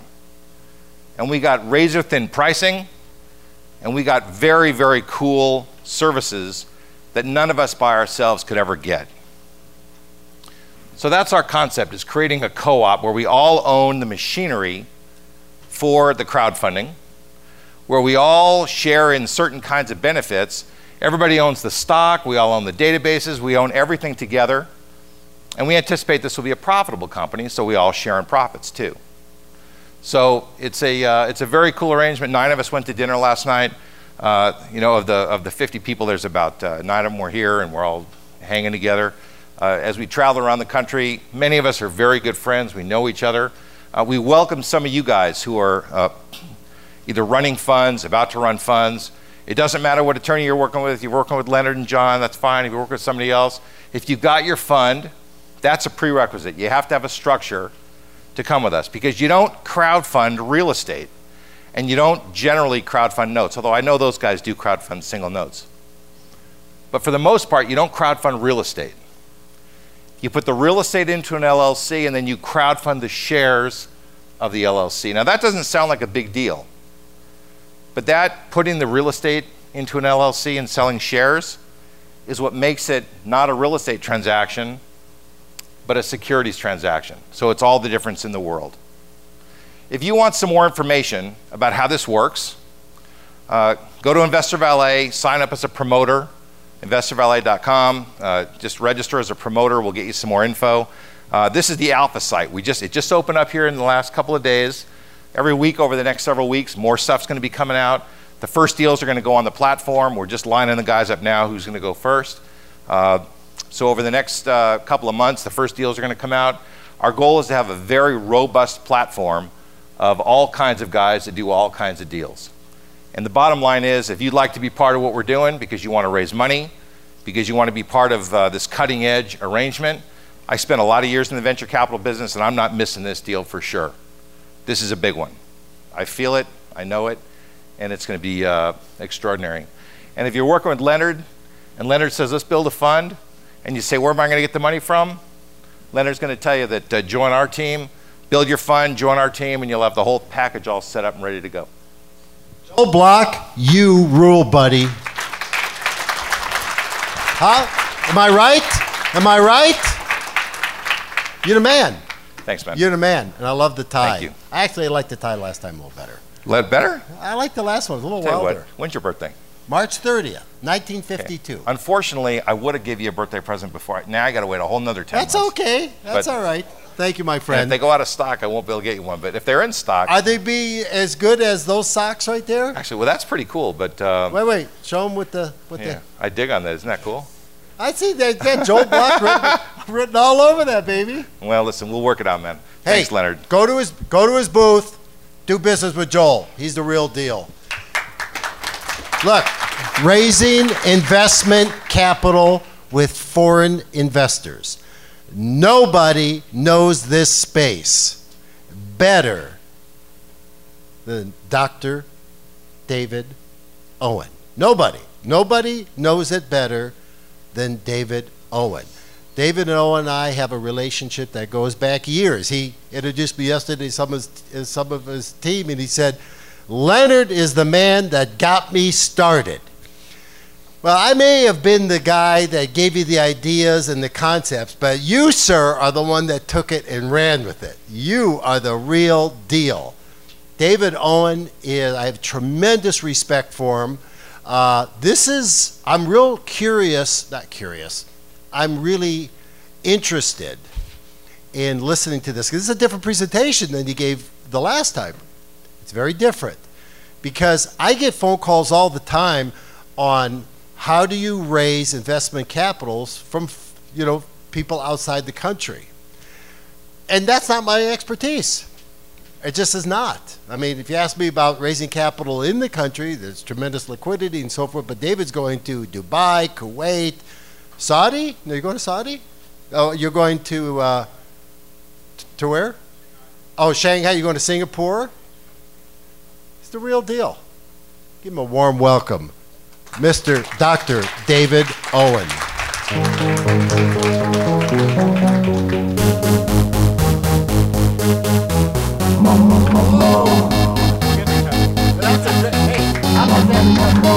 Now, I tripped on that while ago, too. If, if you were doing jiu-jitsu, it would have been a forward roll. You just tuck it and roll. I haven't learned but that yet. I understand But that. I'm going to Brazil soon, so maybe I learn it. Yeah, you'll learn a lot of things in Brazil. Whatever. Okay. I got this one. Oh, you got that. Okay. Yeah. Well, okay.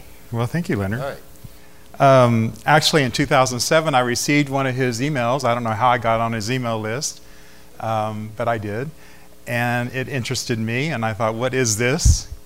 So we went to a couple of pit bulls and engaged him in two thousand eight.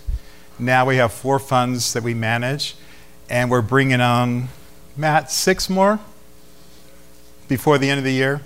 Six more funds. We'll have ten under management by the end of this year. So let me tell you a little bit about me, if I can figure out which one of these to push. One on the right, arrow that goes to the right. Right, and that's what I'm pushing. Aim it towards you. Yeah. Hey, you know, hey, we talk about it. I mean, I have nine employees, and my newest one is our chief. Um, we call him our no, our chief. Okay, look. Our chief technology. Oh, it's not working. See? Our oh. chief technology officer. We have, we have a technical issue. We'll get it. It's my energy. No, your energy's great. I think you made a. Um, oh, it could be battery. Oh, oh we, we had it off. Wait.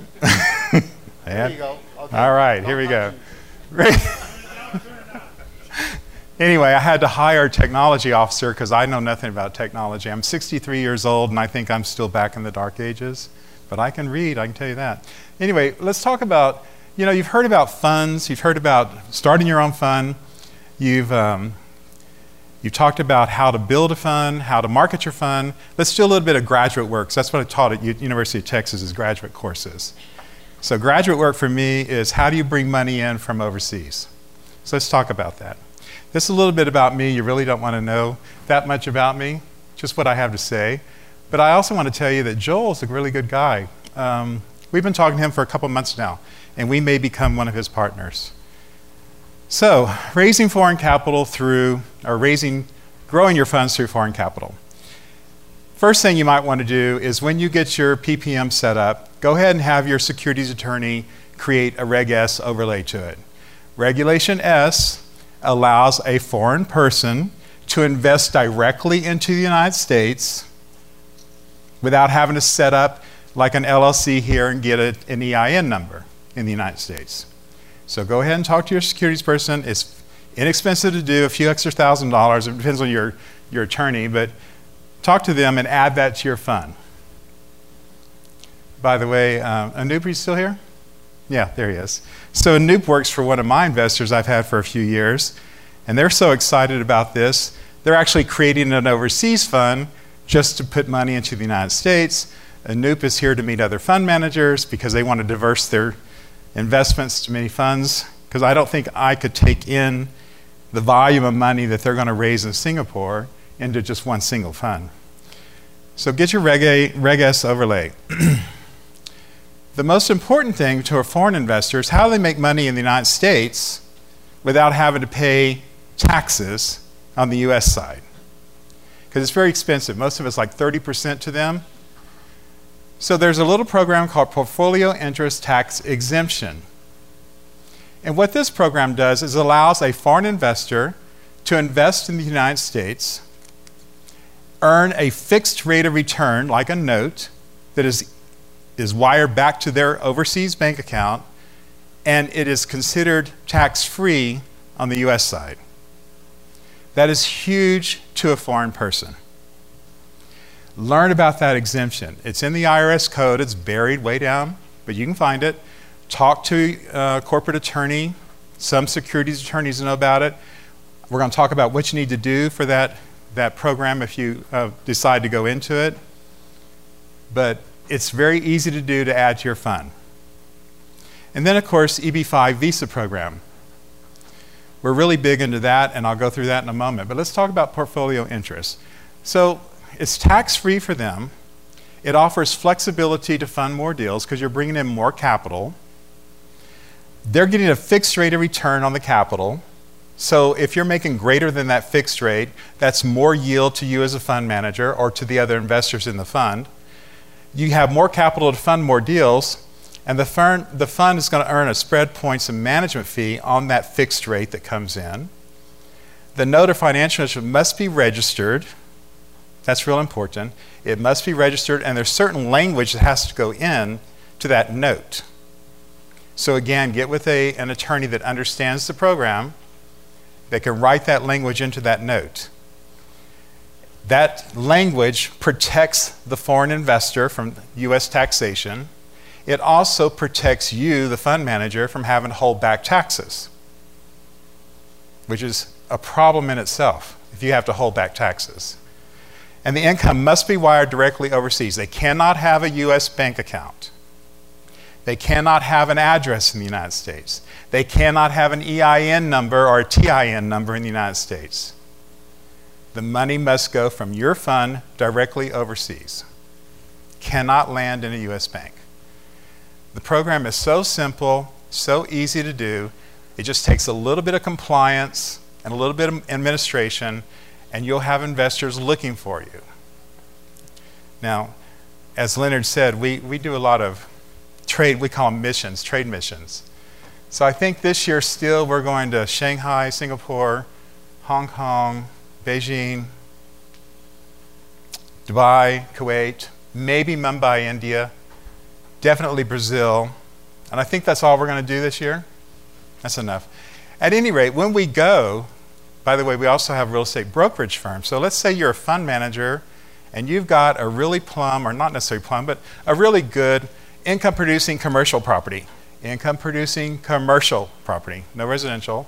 And you would like us to broker that to foreign investors, get with one of my guys over there, get their contact information. They will give you our travel schedule. You put together a one-page flyer on that property. We'll take it over there and hopefully get it out of your portfolio for you. Pardon me? No. Now, what if you heard that A-List, part- if you're a developer or a borrower, what if you heard our earliest partners could possibly deliver one hundred percent financing at six percent interest plus points? You'd probably say what? Wrong? Show you the money? All right, I'm going to show it to you. Ready? The E B five visa program. The overview of the program is real simple. Employment-based fifth preference is what E B five stands for. Founded in nineteen ninety by the United States to encourage foreigners to invest into the United States. It allows an E B five investor to be fast-tracked on their green card program so they can get permanent residency in the U S. They're going to make an investment of a minimum of a half million to one million dollars per project. That is determined by what's called it, whether it has a T E A status or not. Um, so If it's, if it's a certain area that the, that local municipality has, has deemed that they want to create jobs in that little grid or that, that census area, then it's a half million dollar investment. If it's not in one of those, it's a million dollar investment. And so depending on the project's location will determine how much it is. You, it's not more than a half million, it's not more than a million, it's either half or a million. The other uh, fees to the E B five investor, they have to pay an immigration attorney. That's going to be anywhere, depending on the attorney, twenty thousand dollars to thirty thousand dollars, forty thousand dollars. Application fees, a regional center administration fee. One of our funds is actually a regional center. So we support our own E B five programs.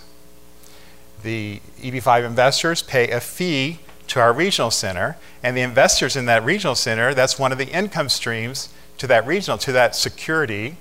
And so our investors share in that income stream. Each investment must create ten direct, indirect, or induced U S jobs. How do they determine that? They have, a, an, or we hire an economist that will look at our project, and they will calculate how many jobs that development or pro- project's going to create.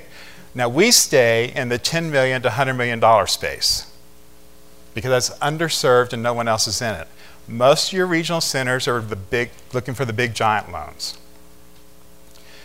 It must have a lifespan of three years or more because it takes a while for that E B five applicant to go through the immigration process and get their green card approved. So their money has to stay at risk and at play during that time period. Last year, um, they allowed eight thousand seven hundred fifty-six investors to participate in the E B five program. They allocate ten thousand visas a year for this program. It's a great program to get involved with. Um, so the application process is they submit an E B five project to the, to the U S C I S, or we do. So if you're a developer or you're a borrower and you've got a project, you want to build a shopping center, you want to build a hotel, you want to build a resort, you want to build um, condominiums, apartment building, whatever it is, you bring the project to us like you're looking for funding. We underwrite it, we get our economist to look at it, he writes a jobs report, we get a business plan writer to write a business plan on it, and then we submit the application to the U S C I S. Once we've submitted the application, it does not have to be approved, it just needs to have a file number, a document number saying that we can start working on it. Once we get that, then we start marketing that project to overseas investors. So uh, that takes about one to three months to build the application. It includes a business plan, the pro forma, the appraisal, developer bio, et cetera. Now the developer is underwritten not only by us, but also by the U S C I S. Make sure there's no fraud. Um, other things that go into the package, has to be a P P M. So every one of these projects has its own P P M, private placement memorandum, because it is a security set up just for this one asset. That's why we're going to have a number of them under management by the end of the year, is because every one of the projects has its own security, its own fund. The only people that can invest in the fund are the E B five investors. So we cannot mingle U S investors with, with foreign investors. And all of that's submitted to the U S C I S. And while they're basically dotting the I's and crossing the T's and looking at all of our documents, we're out busy marketing this to overseas investors. The real, real estate developer, the borrower, pays an application fee to the regional center. And that includes legal fees, regional center management fees, application and filing fees. So we cover all of their fees out of the application that they uh, application fee that they pay to us.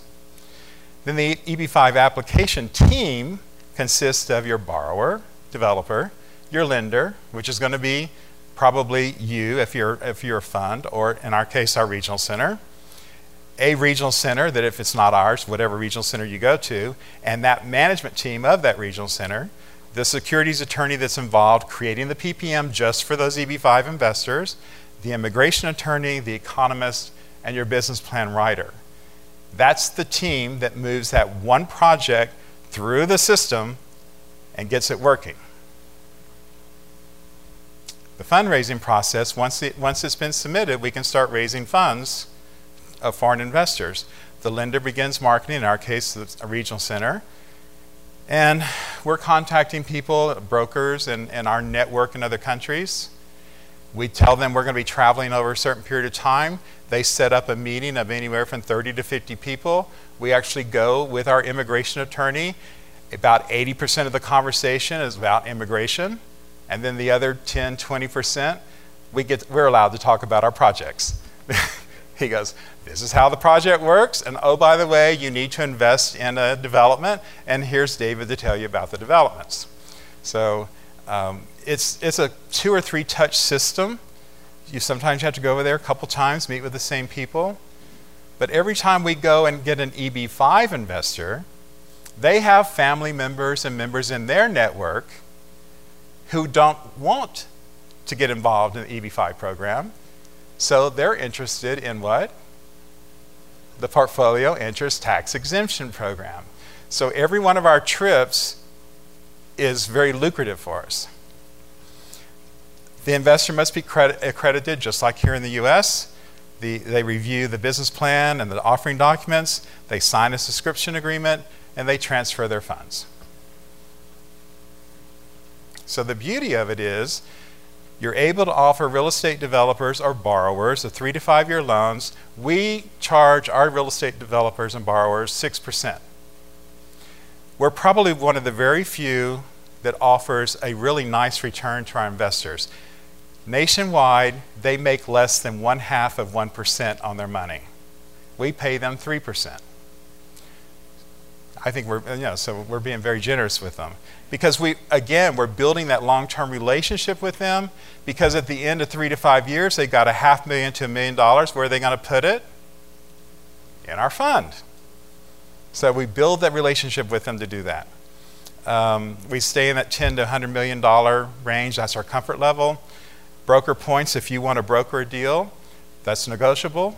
We're not gonna beat you up on your points. If you're worth one, if you're worth three, if you're worth four, like Sam Cum, then, you know, that's what you get. Exactly, you know?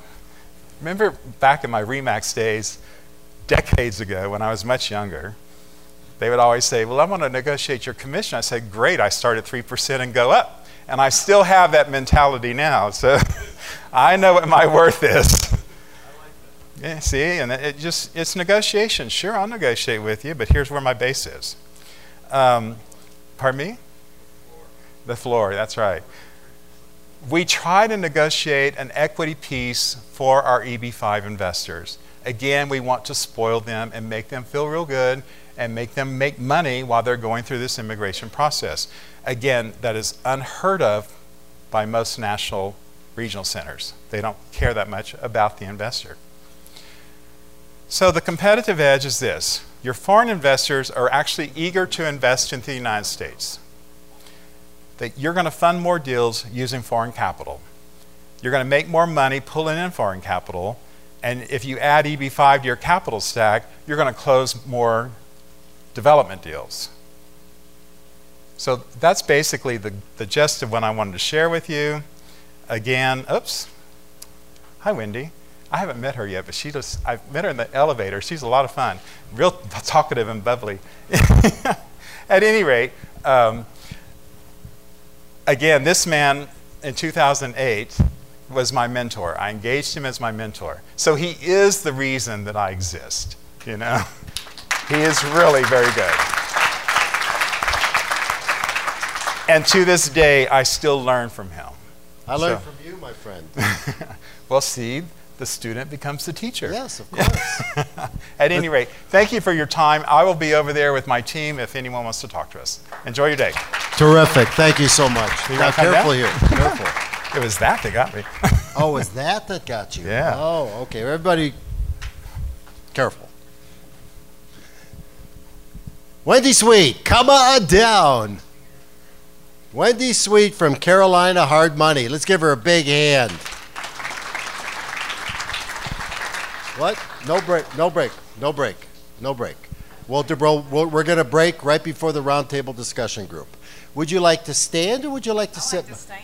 Well, I like to stand. I would. You know, I was in the Army in North Carolina. Were you really? Yes, I was. Fayetteville, North Carolina. Woo-hoo, the armpit of the, well, yeah, very nice town. Well, I'm just saying I actually had a lot of fun down there. But uh, not as fun as these guys with the money suits. Thank you. All right, so tell me, in nineteen words or less, what's Carolina Hard Money? I'm sorry, but that can't be done. Well, I thought you were going to ask done. me if I look like Brad Pitt. No, no, that's like old. No, no, that's no, that's A J's that. shtick. What I what I'd like to do is, I'm not here to pitch anything. Um, we're we're always here to beg beg beg for bucks when we're here. But what I really want you to do when you finish listening to me is, I hope you'll be more educated. My goal is to help you be a better lender. Um, I've made plenty of mistakes. There's lots of pile of poo out there that you can step in. I've stepped in a lot of it, had to clean up a lot of shoes, and I'd like to keep you from having to step in the same piles of poo that I have. So I'd like to tell them a little bit about my company, if I can, and, and then I'm gonna tell you what to do and what not to do, what's helped us a little bit, if that's okay? Um, yes, yes, that's what I was looking for. Oh, great, great. Good, I'm in the right place then. So we are lenders in, in North and South Carolina. We loan money only in those two states because it's our backyard. and we like to know our market. We feel much safer when we're lending on houses that we know that market like the back of our hand. So what we do is we lend to, to builders, and we also lend to rehabbers. We call it high-end in our market when it's between two hundred thousand dollars, two hundred fifty thousand dollars in a loan. That's big money for us. I'm sure it's probably not in California and Arizona and places like Nevada, um, but in our area, that's a that's a pretty big loan. That's our sweet spot. That's what we like to do. So we lend up to seventy percent of the after repaired value. Now what that means is, is we'll lend them all the money to buy it and all the money to fix it up, as long as they're under that seventy percent. And people say, well, wait a minute, don't you require that they, you know, put some skin in the game, put some money out of their pocket? That's not something we're so concerned about. We're more concerned about their ability to pay the loan back. And we're gonna underwrite the, the loan, we're gonna underwrite the asset just as hard as we underwrite that borrower. So there's a couple of things I wanted to, to mention too about where, what I like about being a lender. How many people in this room are lenders now or wanting to be? We've got a lot of people wanting to lend money or lending money. And you know, we talked about, while we've been up here, there's been a lot of mention about funds, um, starting a fund, uh, the syndication, the crowdfunding, all of that is really, really exciting. And, and it's, it's, it is difficult to do, but anybody can do it if you really do your homework. What we did first, though, is we like, like to establish a track record. And we've been loaning other people's money for almost fifteen years. Don't wait that long before you start a fund. I wouldn't recommend it, but I would recommend that you get a track record started first, and anybody can be a lender. Um, we just got off a cruise with Quest I R A. Anybody here of Quest I R A? They're a custodian for, for uh, your self-directed funds. They have, I think he said, four hundred thirty-two million dollars of money that they're the custodian over. That, that's a lot of money, isn't it? That's a whole lot of money. And most of them are people that have one hundred thousand dollars, two hundred thousand dollars, three hundred thousand dollars in their I R A. They're not all accredited. In fact, most of them probably aren't. But those are people that are dying to put their money to work. And that's the kind of money that we used for years to start our hard money lending company. And it established our track record. And from there, we were able to start a fund. And it was wonderful that we were able to do that and have a track record to go by. But one of the things that I think we all need to be concerned about is how we underwrite loans. And I made a couple of notes. You know, we talked about, I think it says some of the five, five big mistakes um, was one of my introductions. There's way more than five mistakes that a lender can make. Ask me how I know. All right, well, let's start. Let, let, let's do this, because you know. Give me one. Okay. The first one. Yes. The first one is you need to look at every house as if you're going to take it back. Nobody's going to come to you for a loan with the intention of never paying you back. They all, all have that intention, but bad things happen to good people all the time. So when we look at a deal, we look at every deal as if we have to take it back. Do we want this in our portfolio? The other thing that we do is we always really vet the borrower just as hard as we vet that asset. Um, we had Appraisal Nation talking about how important appraisals are. They're really, really important to us. A lot of people will just do B P Os, but we do an appraisal, and the thing that we look at the most on the appraisal is the days on market. We want to see how fast we can sell that house when we have to take it back.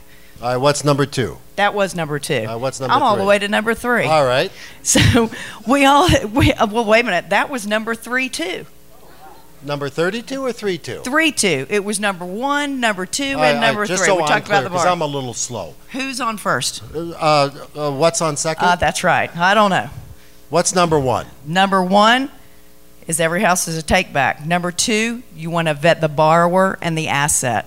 Number three is you also want to pay close attention to the days on market. Number four is you better be tight on that rehab money. Don't give it out like candy. So many people will release money based on just pictures that they see.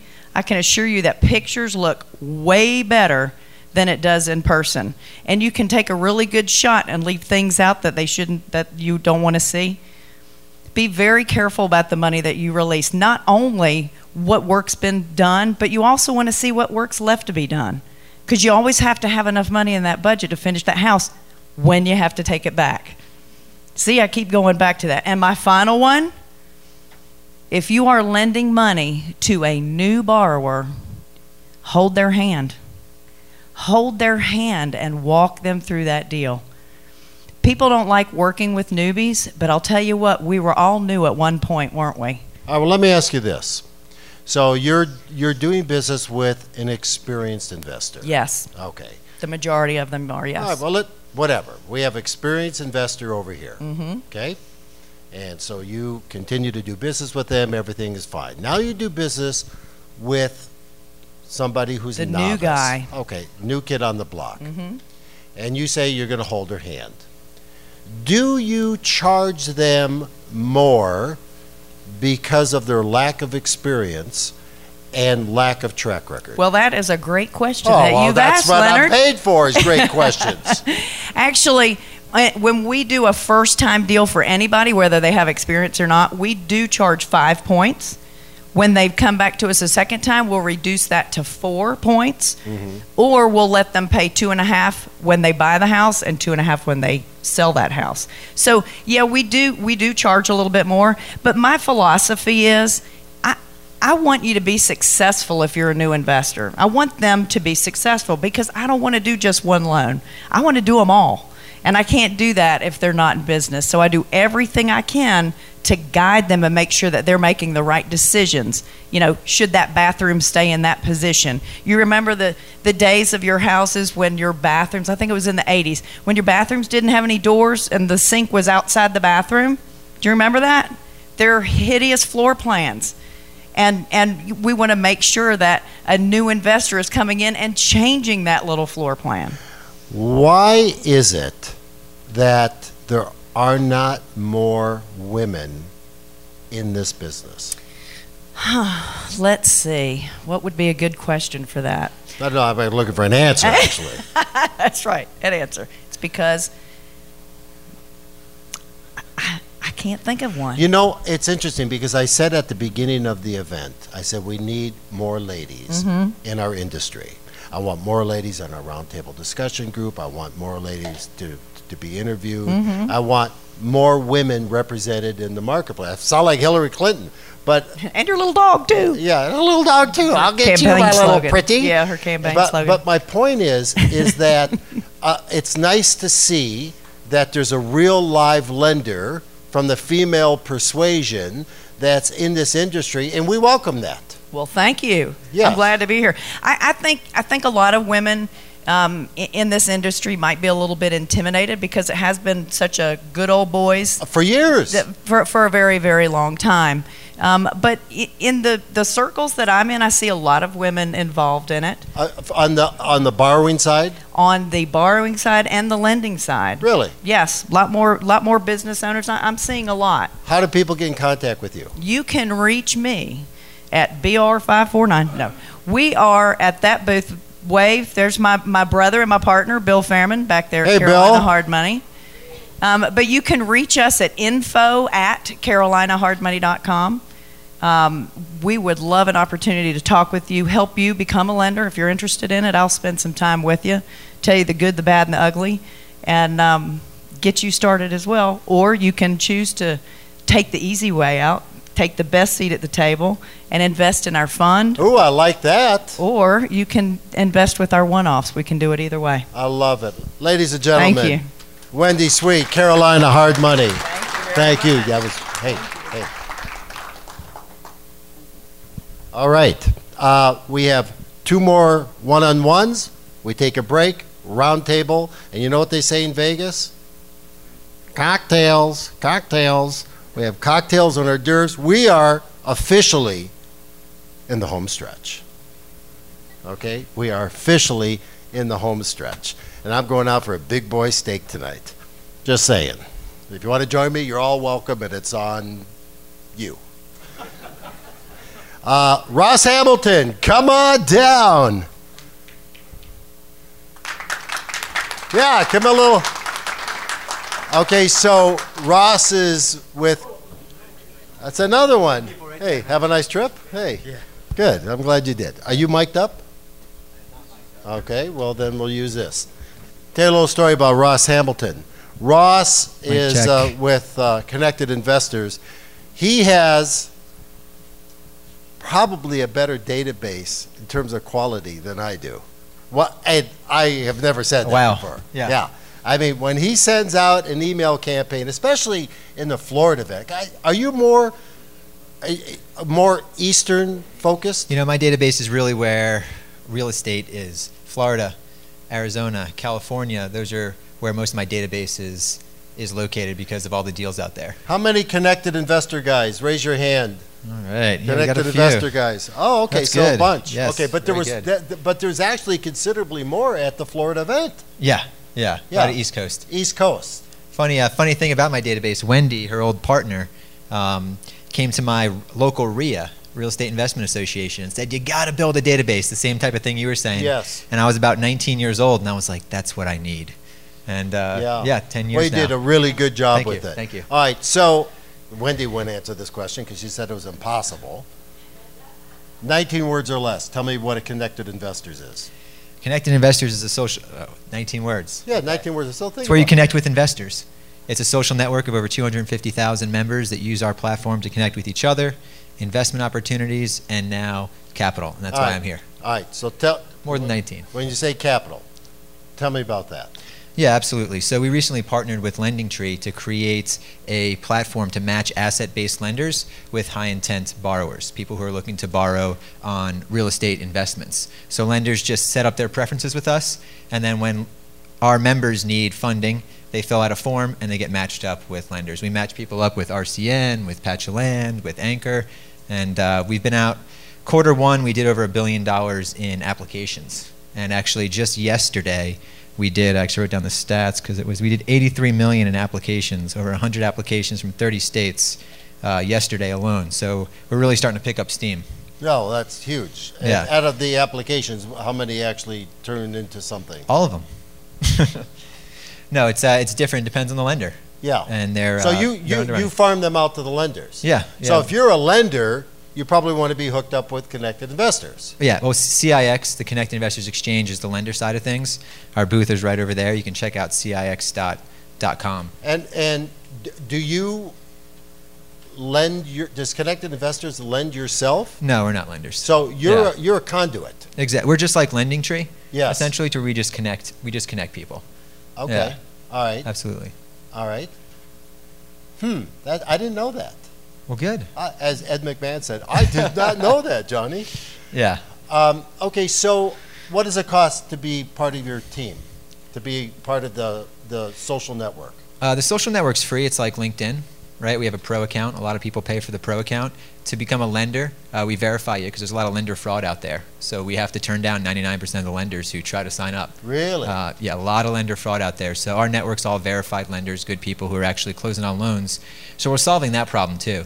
Because we have such a big social network, we see all the scam artists that come through there, and we spend way too much time chasing those people down and getting them out of the network. So when someone goes through C I X dot com, they get matched with a lender who's ready, willing, and able to lend on the type of deal that they have. And are these mostly rehab deals? Yeah, about seventy percent of our deals are rehab. And the other thirty? You know, we have a lot of landlord loans, um, some construction, development. You're doing then, small balance commercial? Yeah, and then also uh, a lot of refinances came through yesterday, about thirteen percent. Refinance of commercial Ref- properties? Yeah, refinance for uh, landlords. Okay. Yeah, fix and flip to landlord. And so, are you looking for investment capital?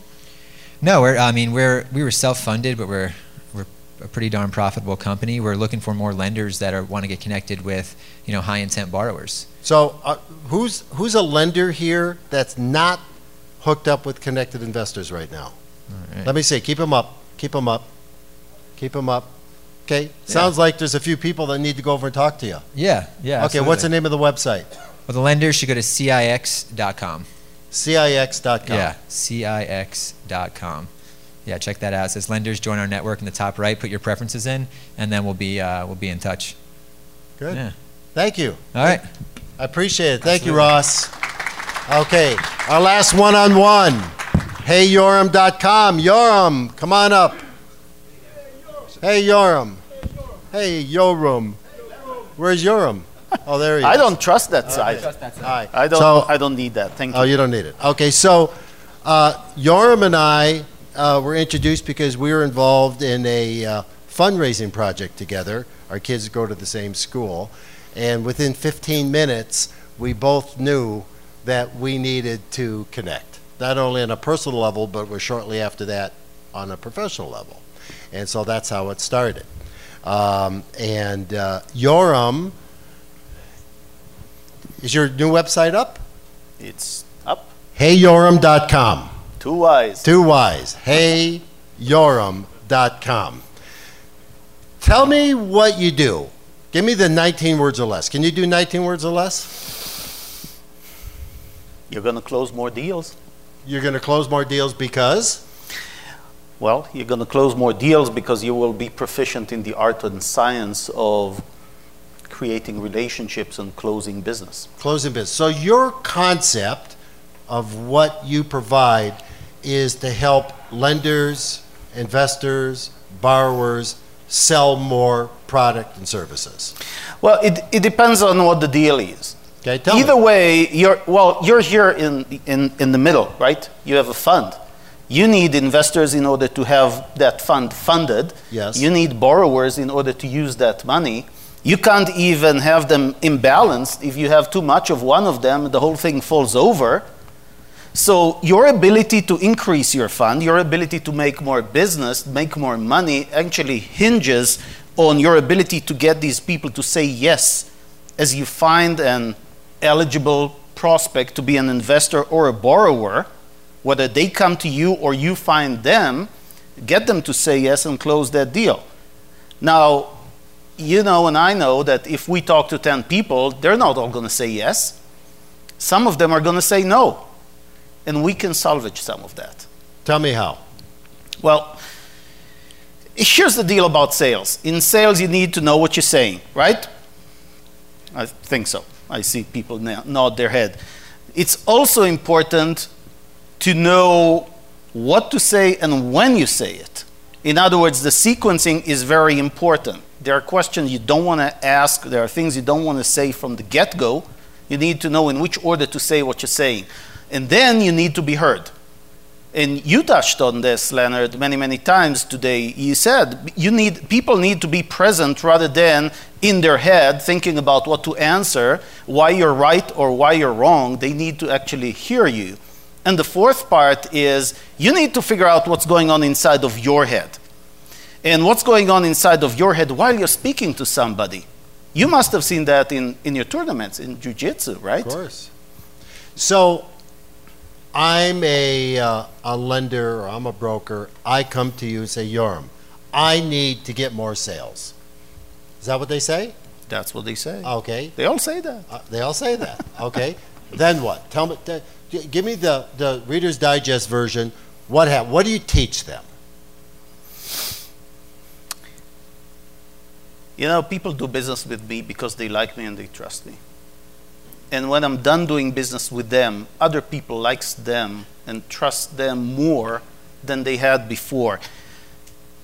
It really comes, without sounding too much Santa Barbara about it. it. It really comes from being very, very true to who you are, true to your word, because it carries. You know how much out of our com- communication is verbal and how much is nonverbal?